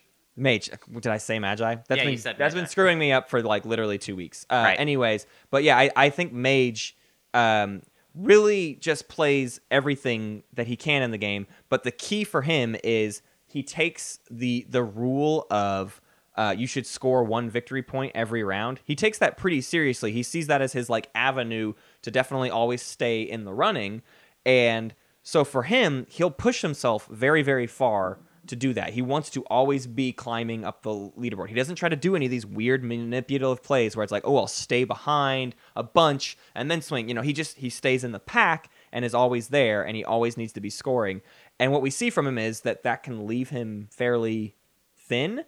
And so when it works, it's he pushed himself as far as he needed to go, and he got all the points he needed to do, and he kept his flanks secured, and he made deals when he needed to. It- it- you know, he's he's not doing things on just honor. He's making good, solid deals that that pay off, and that leaves him in the late game in like an unstoppable position of like, oh, he just now he now he has too many points and too much stuff. He's spread out, but he actually then managed to fill in that that spreadness like that's how his wins look like. Yeah, I, I, we have seen him gain an advantage and then push it, Mm-hmm. and and to the extent where I mean, we have commented games that Mage has won, and we have at times felt that he was pushing his advantage too far. Right. Yeah. To we where it was afraid about he was to- gonna risk it. Yeah. Right.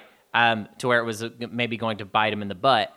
And uh, and I think that's what his loss will look like. If if, Yeah. if he loses, it's going to be because he gained an advantage, pushed too far, and then what do you do? You know, if you if Right. you if you overextend yourself, uh, Right. there's so many. Honestly, and I, I we didn't talk about this before, but I he actually kind of remind play style. He kind of reminds me of you a little bit, Matt. Oh yeah, actually. absolutely. No, no, Yeah, no, like- absolutely. it's it's that same mentality of like, if I'm not scoring a point, what am I doing? Like I feel, I just feel myself falling behind. Right. So I have to do something. I got to push myself further to make sure I'm not losing my traction. Right. And that causes sometimes that's the right choice to make, and you stick with it, and Right. you end up in the lead. Sometimes you get ahead of yourself, and you you just start making crazy plays because you think you got to do something, and it's a complete horrible hail mary pass that doesn't work at all, and you're left completely floundering. I mean, you're just Yeah. done.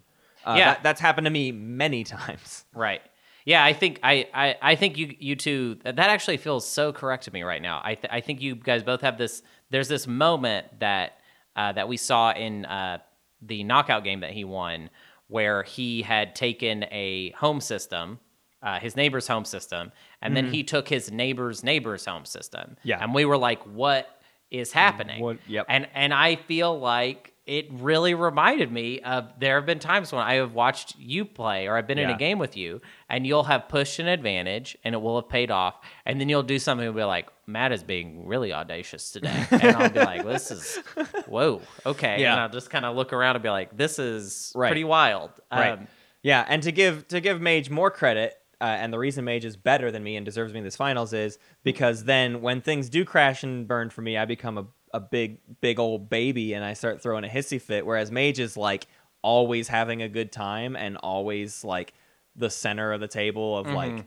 just keeping things jovial and nice. And I, I honestly think he wins a couple allies every game because he's just like, hey, let's we're having some fun here today, man, and let's just keep this going. And like He's got a good than- tude. He's got a Good good tude. tude, and that literally does earn him some favor in games. I've seen people just more willing to let it's it's not that people will like make extra good deals for him because he's being a nice guy, but they'll let him do crazy stuff like go and take Sol's system when it doesn't maybe distinctly like people could have really hurt him for doing that, but because what he was doing was so crazy and fun for the table, they were kind of like, I want to see where this goes. I'm willing to let him kind of play this out. And then he makes an advantage out of it.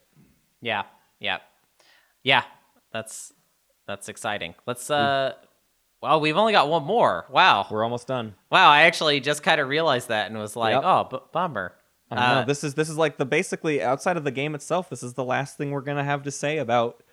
That's not true. We're gonna do like a wrap up episode. We'll be talking about this tournament for six more months. I'm sure. Yeah, I also feel like we you might be hearing from a lot of these people again. Yeah, uh, even possibly even in. Uh, I mean, one of them I feel like you'll be you'll definitely be hearing from soon.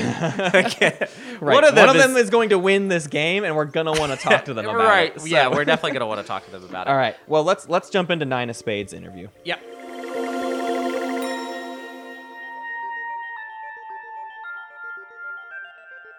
Okay, I've got Nine of Spades here. Nine, say hi. How's it going? Greetings, travelers.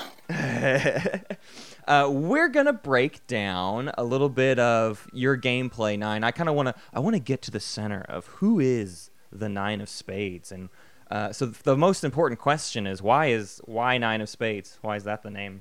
I feel like Uh, that's important. actually, a number of years ago, I played poker semi professionally, and the Nine of Oh. Spades just happened to be like a really lucky card for me. um, so That is such a better answer than I was. Yeah, going. Yeah, around wow, the same great. time is when I started gaming pretty heavily, and I needed a gamer tag. So, um, online poker, it was the Nine of Spades. Most of the games that I play, it's the Nine of Spades. You know, Steam name stuff Wow, like that. wow. So, Did yeah, you have a? Uh, did you have any significant wins under your belt as a poker player? I mean, was there Uh, any? I played in a World Series event once, and I got I cashed. I didn't win or anything, but it was the only World Series event that I played in, and I I cashed in that, so that was pretty big. And then I won a couple Yeah. pretty significant tournaments at home. Um, but for the most part, it was just cash games, spending five or six Yeah, days yeah. a week in the casino, sitting on my butt, not doing anything but poker. Right, right. Yeah, I, I, I keep up with poker very lightly, but yeah, it's always interesting to hear about professionals when they're in their like semi-pro days of just like, no, you just sit in the casino for hours and days and days and just hope you come out ahead of you know Yeah, you know, you- exactly. you, go down on day two, but day three and four, you pick it back up or whatever. You know, just just that that sounds like quite the life. Uh, well, that obviously uh, lends itself pretty well to Twilight Imperium. So I'm curious how you think. Uh, what what would you say you take away the most from your poker experience and apply to TI? And then on the flip side of that, what what do you think differentiates Twilight Imperium? What what did you have to like learn about TI that you couldn't pull from your poker experience in? You know, it's funny because in poker, such a huge part is knowing when to bluff and know when other people's are other people are bluffing. And I don't think I've ever made a significant bluff in TI. Like it's just, yeah, it's yeah. not a directly transferable skill that I've needed to apply yet. But I think one of Uh-huh. the biggest skills that is transferable is thinking about possibilities and. When you're going through the secret objectives and you're trying to nail down what one that person has, it's the exact same as thinking like, okay, why did this guy bet on the turn? Right. what Yeah, could he possibly have had, right? It's the same thing. It's Yeah, why would this guy have built a fourth PDS when he could have Right. saved that command token for action cards instead? Like yeah, what's what's the cliche of poker? You're always playing your opponent's hands more than you're playing your own hand. You have to you have to suss out what they're doing more than you just need to have developed your own plan or whatever. You got to be always up against. I I love that too because what it also showcases is you know so, so many people like to apply game theory analyses to uh, Twilight Imperium, and I feel like a lot of those things break down in the same way that a lot of perfect game theory can get funky in poker because of like how big your tables can be and like always having to plan for just all these things like they obviously game theory still applies in poker but but the fact that you are kind of having to like do the how much let's talk about the prelims game for this point i guess i'm trying to make is how much of the prelims game are you sussing out the quality of like the skill of the other players versus how much you're just like in your own plan trying to make sure everything you can do? Like like how much do you feel like in your prelims game did you need to account for how good your opponents were or was that a consideration and it, it's not just the the prelims game. It's it's pretty much every Twilight game. Like you're trying to weigh Mm-hmm. how well does this guy know what he's doing? Is he Yeah. gonna be the guy that realizes I'm going for ships and six systems, or is it gonna be his Right. neighbor, or is he gonna be the one to point out to someone, oh, he's uh he's got to lose some ground forces here next turn, so let's let's think ahead. And it's really it's in Twilight, it's a lot like poker. It's the guys that talk the most that are going to do the Uh-huh. most damage. Right. And a lot of the times, it's not the best player; it's the biggest wild card. It's the guys that Gotcha. aren't going to make Yeah. the ultimate play or the optimal plays. Um, in poker, you can read a guy and he does exactly what you need him to do to put him on a hand, and it turns out he wasn't doing anything that you thought he was. Mm-hmm. Right, And it's the yeah. exact same in Twilight Imperium. Like some Yeah, people just yeah. throw in chaos, right? right. and they'll attack a home that's system not because it gets them a point, but because Right. it it's fun. I mean, Yeah. who doesn't like So- taking a home system? So how do how do you as a player defend against that? I mean, what what do you feel like you are supposed to do in TI when when you do have that wild card and you're you're just trying to I mean, obviously in in poker there are ways around it of like, well, I have multiple hands, right? I can get them on the next hand. I can figure out something later. When I get a good hand, I can really just ruin their whole day. But in TI, it's harder to get that kind of like immediate turnaround, right? You if you get hit hard, that might be the end for you. So so how how do you, you know, what what do you do if you are up against a wild card? What's kind of your plan? I think a big a big aspect of my TI game is trying to play a social game, and I don't want Mm-hmm. to attack someone and take their system or go back on a deal unless I absolutely have to, unless that's going to Mm-hmm. get me a point. If it's just getting me a few extra resources and influence, then I don't want to piss someone off because they might be that wild card that just Right. does something that I'm not anticipating. Um, so trying to build relationships with neighbors or people through Mm-hmm. wormholes or pretty much anybody that can do damage to you is a, a huge part of my game, I think. Yeah. Um, and then the other part is just always be focusing on objectives. You have to be aware course. of what objective you're scoring this round and what objective you're scoring next round and who can stop you from doing that and who can help you to do that. Who can you help to do that so you can maybe trade? I mean, there's Right. there's so Yeah, many so- different things to consider. So, kind of on that same standpoint of like bluffing, right? You, you you talk about like you don't really break deals in TI, but in in poker it's different, right? You're not bluffing, you're not breaking a deal in poker. In in poker you're misrepresenting what you actually have. So, do you think that is something that you um, apply a lot in TI, or or do you? Um, we we certainly see players that have done that. Would you categorize yourself as someone who like, okay, I I have the secret objective to have s- ships in six systems, but I'm gonna make it look like I have this uh, objective. Do, do you do you think that's something you employ? Yeah, maybe maybe in situations like that where I'm trying to throw people off my scent, I might say like, "Oh, he could have ships in six systems," when really. Right. I'm holding that card. You- so we saw it's exactly not possible that he could instance, have right? we, we definitely saw that in your uh, in your knockout game. Uh, I do want to talk too then about about that knockout game. You were you were Muaat, and d- against all odds, you won as Muaat. I don't think that's something any of us viewers and Hunter and I and and Root included like. I don't think any of us saw that coming in a semis or knockout round of of having a huge Muaat success like that. So You know- I'm curious from your perspective, what what do you think goes into that? You know, I didn't really think I was going to pull out that win. I mm-hmm. remember messaging a friend Right. of mine that I play Twilight with in real life right after the draft, and I was like, "You wouldn't believe this. I got Right. stuck with a choice between Muaat and Winnu. My game's over." Right. Yeah. So what do you do? How do you turn that around? I mean, because because obviously in the finals that that is still a possibility. You could have we, there could be a troll a trolley uh, draft. What what do you think turned it around for you? Uh, and you're not allowed to just say like the bad luck of other players because we know from from seeing the game that's definitely you know you you worked your butt off in that game. So as soon as you have already kind of said, "Oh, I'm Muaat. I don't know what I'm gonna do." What how did you change your mentality going forward to to turn it into a win? there was actually I got pretty lucky. About a week before the knockouts, I played a game on the knockout map where another player was Muaat, and I got to see the strength of Muaat on that map. And on a mm. five-player map with the hyperlane in place, it's quite a bit smaller than a six-player map. Mm-hmm. Lanes are condensed, wormholes connect the map a little closer.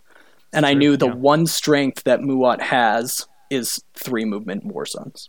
Yeah, And I, I there's a- love that too because we've talked about that on the show, and, and we're proponents of the gravity drive. But I think what you get at is something really, really important, which is it depends on the map. It always depends on the map, and yeah, I think that's a really good call to say, hey, this this map, a three movement War Sun is actually going to be very close to many people.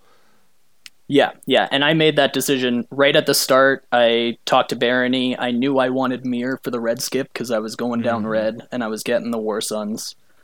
Um, and then the other thing I did was a lot of people Starforge fighters, and Yeah. I made an early decision to solely Starforge destroyers, and that ultimately won me the game, uh, more indirectly. But having ships in six systems, 3 of my Uh-huh. systems had destroyers in them as the Right. ship that was holding that system, and if it Well- was fighters, and I wouldn't have been able to do that.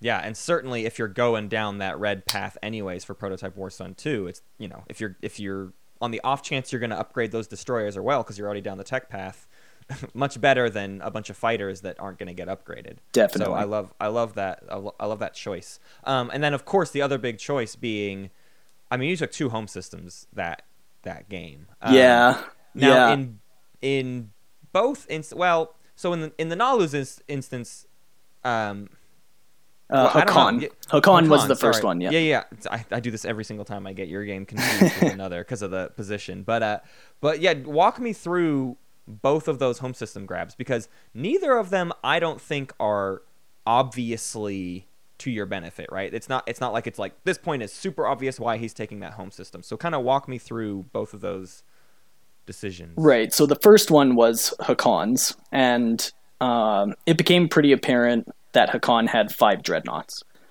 And um, on that turn, I think it was turn four.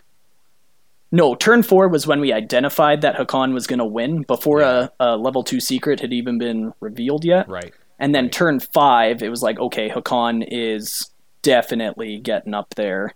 Um, what could he do? And that was the turn he took his home system back from Ghosts. He had Mm-hmm. Imperial, and he had five dreadnoughts in his home system.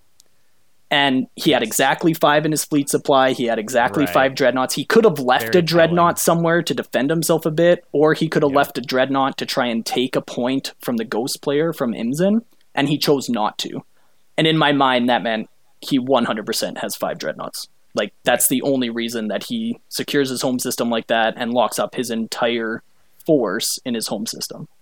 Right. And on top of that, every time he talked in the background, his kids were cheering for him. right.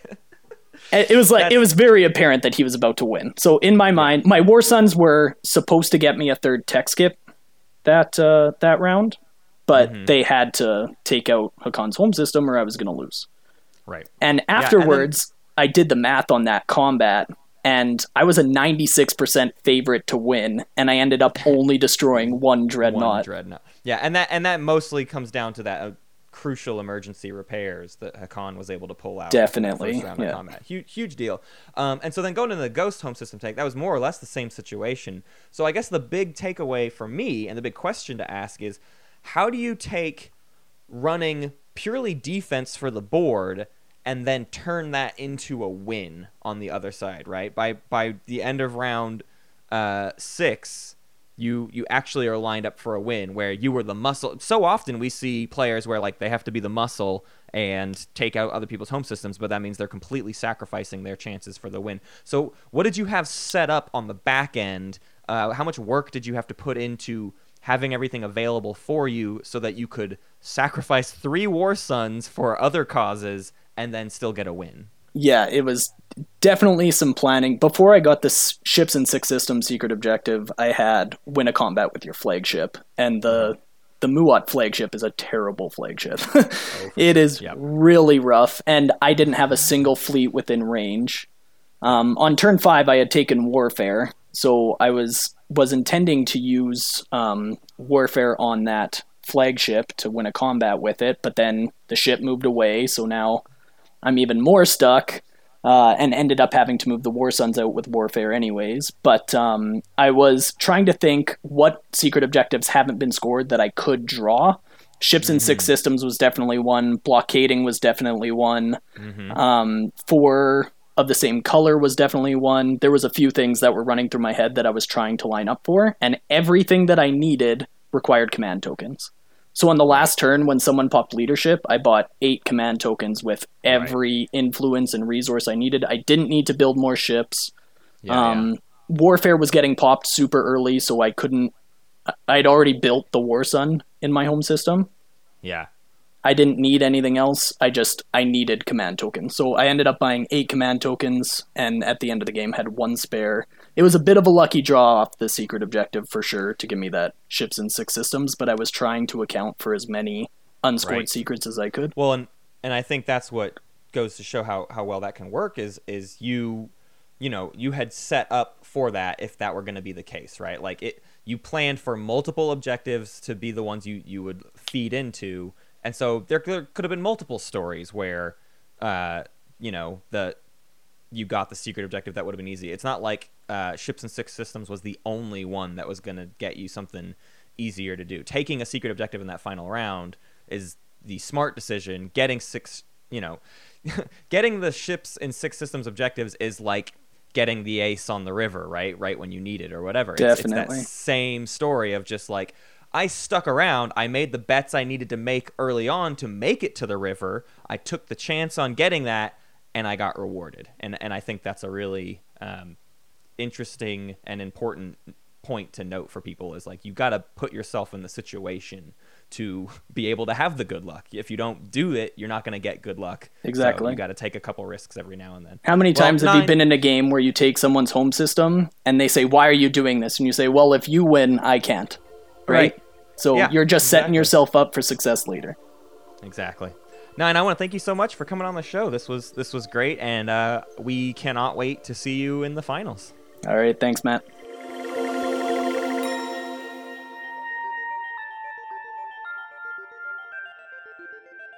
So my favorite fact here is that Nine of Spades was a former professional poker player, which I continually see more and more connections between poker and TI than like any other game. Um, because while TI is a board game, I still don't. I think there's so many things that are at the meta level that it becomes the same way that poker is a card game, but it is way, way, way more than a card game. And you don't. When you play poker, you're not playing the card game. You're playing your opponents. Right, And right. that is Nine of Spades' secret to his success is is successfully playing his opponents and reading his opponents. Can I make a connection to another player that has to do with this? yeah. So I I feel like uh, Magi at times, Unaligned Magi has had a critique of TI uh, and been kind of critical of it because of the the RNG in it. Yeah. Um, and that uh, and and I I feel like he's kind of come around now. Obviously, I mean he's playing in this Right. tournament. He, But he- that, I that think used he to be likes the game. right? But that used to be he he stopped playing Ti for a little while because he was sick of Right. just the craziness and and the the RNG of it. But I think this kind of poker comparison Yep. has to do with that RNG quality to Right. this strategy game. Yeah. Uh, because And- obviously poker is very much an RNG. I mean, Absolutely. game. You are. It's a gambling entire. It's, It's- it entirely gambling. it's literally entirely RNG. Right. Um, so yeah, I I feel like those connections make make a lot of sense actually. Yeah. And Yeah, I actually and- love that we have somebody that is from that world. right Literally playing. it's, well game. and it's perfect because it shows that he embraces that aspect of it um, so i think the thing we can say about nine of spades' is win if he should win is it's going to be some of the best tv it's Yeah, gonna I- be it's gonna be just a really good show. I mean his Right. his win in the knockouts was the best win of the tournament right? Like i don't feel like i'm being rude to other players when i say that. He fought tooth and nail and he did crazy things and came out with a Yeah, win with the embers of muaat. Yeah, I mean, if if if anybody, I, I don't know if, if if anybody in the tournament kind of like about about that. I mean, uh, he won as Muaat. Like it, like Right. that. It that's something. That's something that we're like that nine has kind of already claimed is Right. that he got he got a win at all with Muaat in the tournament. Right. Um, and that it was in the the semifinal Right. as like part like part of it. It was in the Yeah. knockout, but uh, but still the semifinals that we got our Muaat win, which Right. was just wild. Yeah. And his But- his prelims game was wild. Like they Yeah. were they were He- both He was a yin that just held on for his for dear life. Now he, he Mm-hmm. got he got some luck there too, right? And and that is Mm-hmm. part that is an integral part of his storyline is that like sometimes he he needs a little bit of luck. He needs to flop an ace on the river, Mm-hmm. and sometimes you get it. So you know it's it's not that big of a like thing to, to say like you know luck can help the the difference is nine of spades knows when to play into luck and when not to right it's it's being setting yourself up for in situations where the luck can help you rather than just like Yeah. I don't know I'm playing and then sometimes I get lucky. He he seeks out lucky opportunities. I want to uh, real quick because I I don't, I don't want to emphasize this aspect of him of, of him too much. I want I want to say that the thing that that I really like about Nine of Spades style is uh, his eye on the other players. Um, as far as like he does a very good job of of keeping track of. There's just times when we've been commentating and Nine will be almost. It's almost like he can hear us. I mean, he can't, but like, But he'll, feels he'll, like it. He'll call stuff out that like we're talking about Yep. dynamics that we're seeing and you know lo- all of these players uh, have the ability to look at at another player's setup and like read them. Um, but it is it is hard to play a whole game of Twilight Imperium and keep all of that in your head. Right. um, I, especially on TTS people have a tendency to get stuck in their own little world there.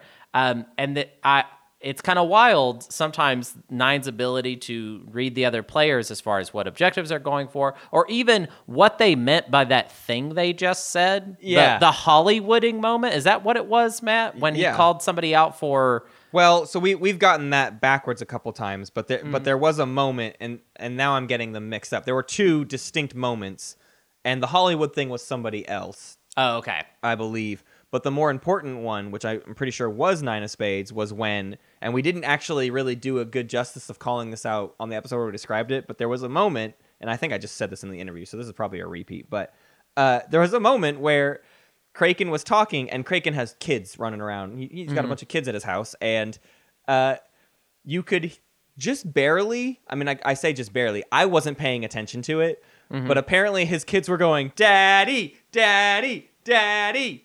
Because he was about to win the game, and he, he had clearly leaned over and said, "Hey, I think I'm going to win. I think I'm actually going to get into the finals." And Nine of Spades caught that, caught his kids going, "Hey, wait, we should be taking a closer look at what Kraken has going on, Right. because he clearly feels really sure in his own victory. We need to figure out what he has at his disposal.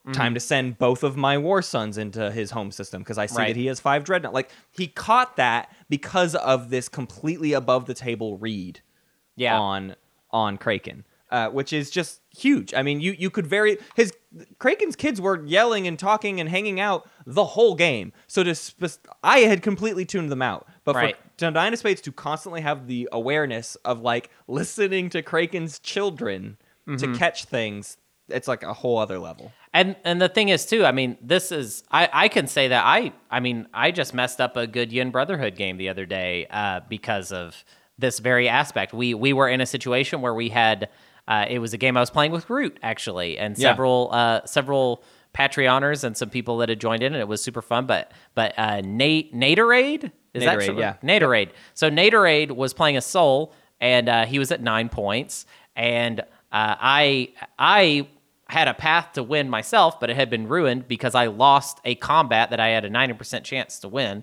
Um, never mind. I, I don't need to talk about it. Why is that? That's not what this is about. The point is, um, we had we had I say we, but like the table was kind of teaming up against Sol. Uh, his he had lost his home system, and we were kind of trying to figure out like what what secret objectives could he have. Yeah. And uh, we messed it up, and he had one. Like he had Right. the. It was an easy one too. It was like one ship and an a an alpha and, and- a beta. Oh. And, and I'll tell you why we missed it though, because we had ghosts in the game, and they had a Creuss IFF token. And I feel like Uh-huh. I was looked at that and then didn't think about the Creuss IFF. Right. That's But still, I'm saying like nine It's is good at this thing, and I like I I've messed this up. People mess this, up. Like Yep. like it's hard to For read sure. other players. Well, and it's it's one thing to be like, I think they have this, and another thing to be like, this is exactly what we should do about it. You know what I mm-hmm. mean? That's the big difference for me about nine. Plenty of players can be like, hey guys, I think so and so is getting too strong, and we should do something about it.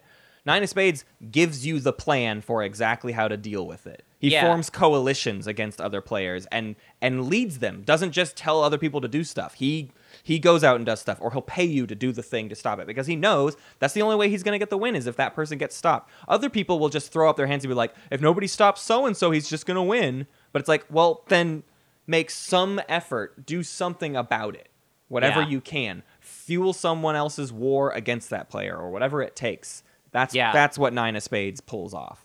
I, Um, I I, I want to say something about all the players real quick. Uh, Yeah. Something a quality I think that they all share is a lot of clarity in how they uh, speak when they're playing the game. Oh, yeah. Um, that a lot of them are very um, specific when they're making deals about what they. I mean, I I have specifically called this out in Schroeder.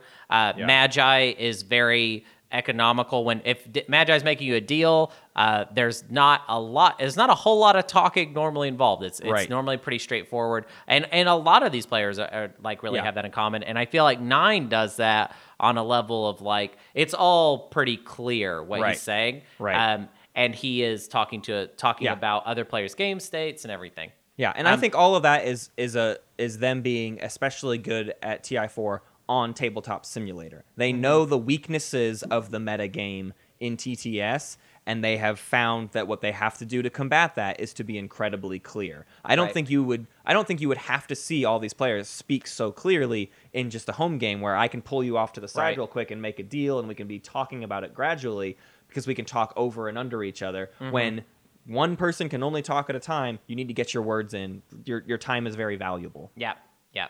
Um, that's that's something I really admire at them. Oh, we kind of skipped the part where we talk about na- nine losing, so we need to imagine W- that. so we, real w- there there are flaws to nine of spades thing which is he is at the end of the day still a risk taker right he's still playing he's a poker player and so sometimes you don't get that ace on the river he will Yeah. make a big play and sometimes the all the dice can roll wrong and and you can you can fail and he you know we we've seen him recover, but obviously there are situations where just like you don't recover from that. And he's Yeah. not Nine of Spades is not one of those players who uh like we saw with Mage. Mage played L1 in both games and in both games was was pretty static in like I'm slowly accruing points. I'm not going to go out and do this risky maneuver. I'll just hope to win the next round or the next round.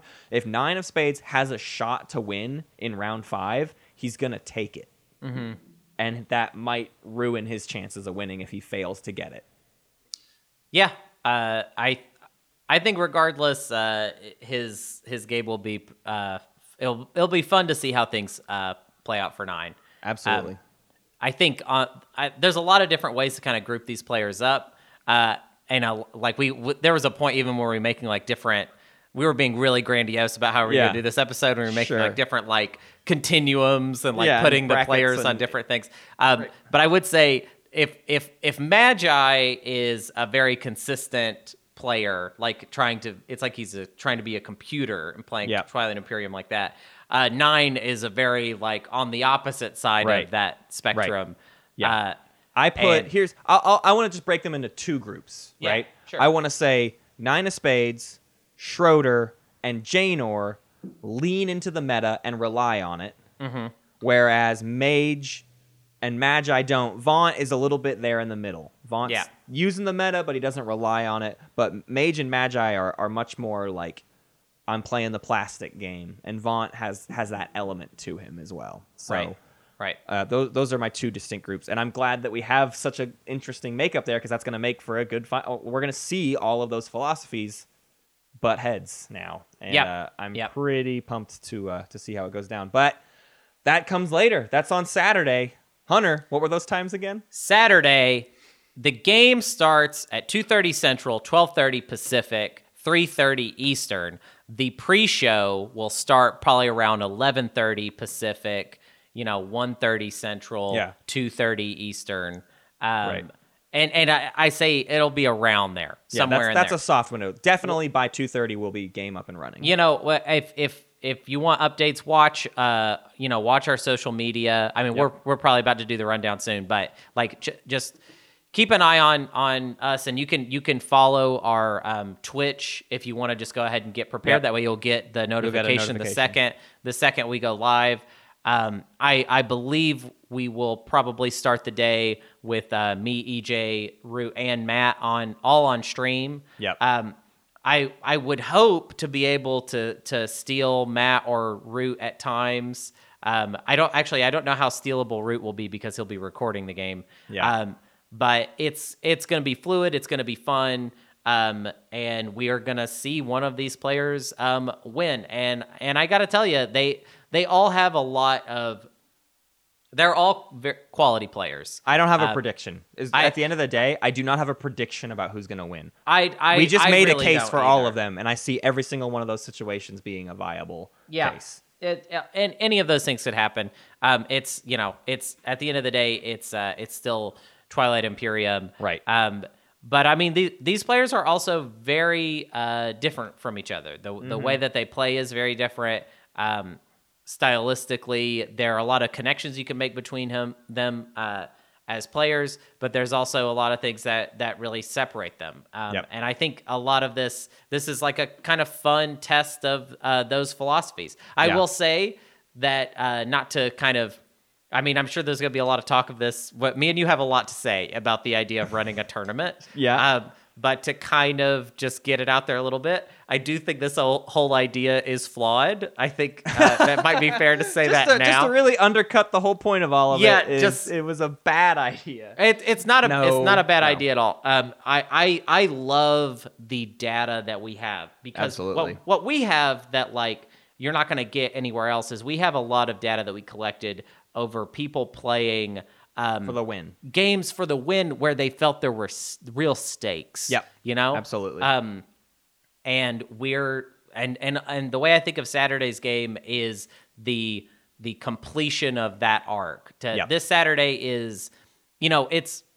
I mean, I'm saying there's real stakes. There's not. It's not real stakes. These these people are not playing for anything. You do get real one real material. steak shipped to you, and you will get steak No. seasoning and all of this. We, I will ship you a box of steak. Oh, we Uh, should we should so- buy them uh, uh, Oklahoma Joe's barbecue because you know they you know they ship it anywhere. That place Gross. is great. By the way, if you guys are ever, you think Hey, that's gross? I think We that's should- great. I've never had Oklahoma Joe's. You can rate You haven't Oklahoma had. Joe's. are you on- serious? you haven't had Oklahoma Joe's. Hey, uh, we're on iTunes. Uh, we're also on lots of podcast apps, and we would love it if you rated us on any of those podcast apps, but especially iTunes because it's the big one. Uh, you can follow us on Twitter. Uh, we'll we'll post on Twitter when we go live. That's at SpaceCatsPod. Uh, you can also find us on Facebook. We'll also be posting about the tournament uh, for Saturday on the Facebook, Space Cats Peace Turtles. Uh, we will continue doing posts on the tournament. I'm sure we'll try to have a bunch of wrap ups. If you, you know what's fun uh, on on the Twilight Imperium subreddit r slash Twilight Imperium. Uh, I'd love to hear other people's breakdowns of the finals game. Uh, people are always posting stuff about games they played. If you're hanging out with us on Saturday, not to like completely barrage, maybe we'll do like one global post of people talking about the game after it's been played or whatever. But I just I think it's a great place for discussion. We always have a lot. Uh, you can do all that discussion also on our Discord. Uh, find the link in that Twilight Imperium post for this podcast episode. Uh, Discord is also where you can get Patreon benefits. We have a Patreon, uh, and it's how you can contribute to the show, uh, not only financially but with your financial contribution, you get perks to help contribute to the show from a kind of production standpoint. Right, We have right. Galactic Council where you can vote on upcoming episodes. We'll play games with you if you're in the Goodyin Brotherhood. You can produce a whole episode for yourself if you're in if you're one of our space kitties. Um, so please come check out our Patreon. Also, I want to call out one specific thing with with uh, the Patreon real quick, um, Okay. because there has been, I think, the most neglected um, tier has been the Steve Martin fan club. Oh yeah, this tournament which has been terrible for the Steve right. Martin so fan club. and and that has not been uh, that that has not been great um, because we have not been able to do a lot of the stream content that we love to do. Yep. Um, so the Steve Martin fan club haven't hasn't really had a lot to do for a while. Um, That era is Is almost over. I mean, Like- I'm literally, I'm literally like trying to plan a stream for the weekend after uh, April Yeah. 20th. I don't, I don't have it set in stone yet, so I wouldn't necessarily mark 420, baby. But on, but on 420, we're gonna try to play a game of TI and live stream it. Uh, and hopefully we can do more of those. So we'll be we'll be hitting up the Steve Martin fan club. Hey, I also want to thank our space kitties. Uh, I want to thank Yep. Kraken, Billy, TG Welch, Yin for Life, Patience is a Virtue, Dursta, Naderade, and Jim Bov. Yeah. Um, and uh, just so you guys know, next week, uh, I at this point of the show, whenever we're doing the the Patreon thanks, I I want I am going to thank every single uh, and I want to just go ahead and do it now. Not I'm not going to read all of your names at this point, but I want to thank everybody that participated in the tournament. Absolutely. Um, every single person that played that was very special for us. Yep. Um, it was a, a lot of work. Uh, it was, according to a lot of YouTube comments, at times we seemed tired and moody And whiny. and Yeah. whiny. Um, Apologies uh, I- there. Yeah. Up, well, you know what? Uh, apology, but like kind of like a mean one where I'm like not actually being that nice about it. Because let me tell you something. I can't even tell you how much Twilight Imperium I have watched now. Right, right. Like Hunter, some of you I- brag about how much you've played. Yeah, That's fine. Totally fine. get it. I've watched Right. more than any. What's funny is you, me, and Alec uh, Root have probably watched more TI now than the majority of people have played. And I'm not saying that as a brag, but I'm saying most people do not get to play TI that often. Sure. And we have forced ourselves to just watch it for 25 games now. Oh my god. and and some of those games were 10 hour games. So it's Yep. like I don't even know where to start with classifying how much time it was. Yeah. Um, It's a big one. And I, and, and you know what? It's it's so nice though cuz I'm I'm very excited for this final game and I can tell by my mood about it and that I just had coffee um, that I am going it's just going to be so enjoyable. Yeah. you know? I can't wait. I can't it's, wait. It's very exciting. Um, so Well- please, please come check it out. 12:30 P- 12:30 Pacific, 2:30 Central, 3:30 Eastern. Check it out an hour early for the pre-show if, if you're into that kind of thing. But we are kicking the game off at about that time. Thank you for listening to Space Cat's Peace Turtles, and thanks to Ben Prunty for the use of his music. You can find more at benpruntymusic.com and benprunty.bandcamp.com.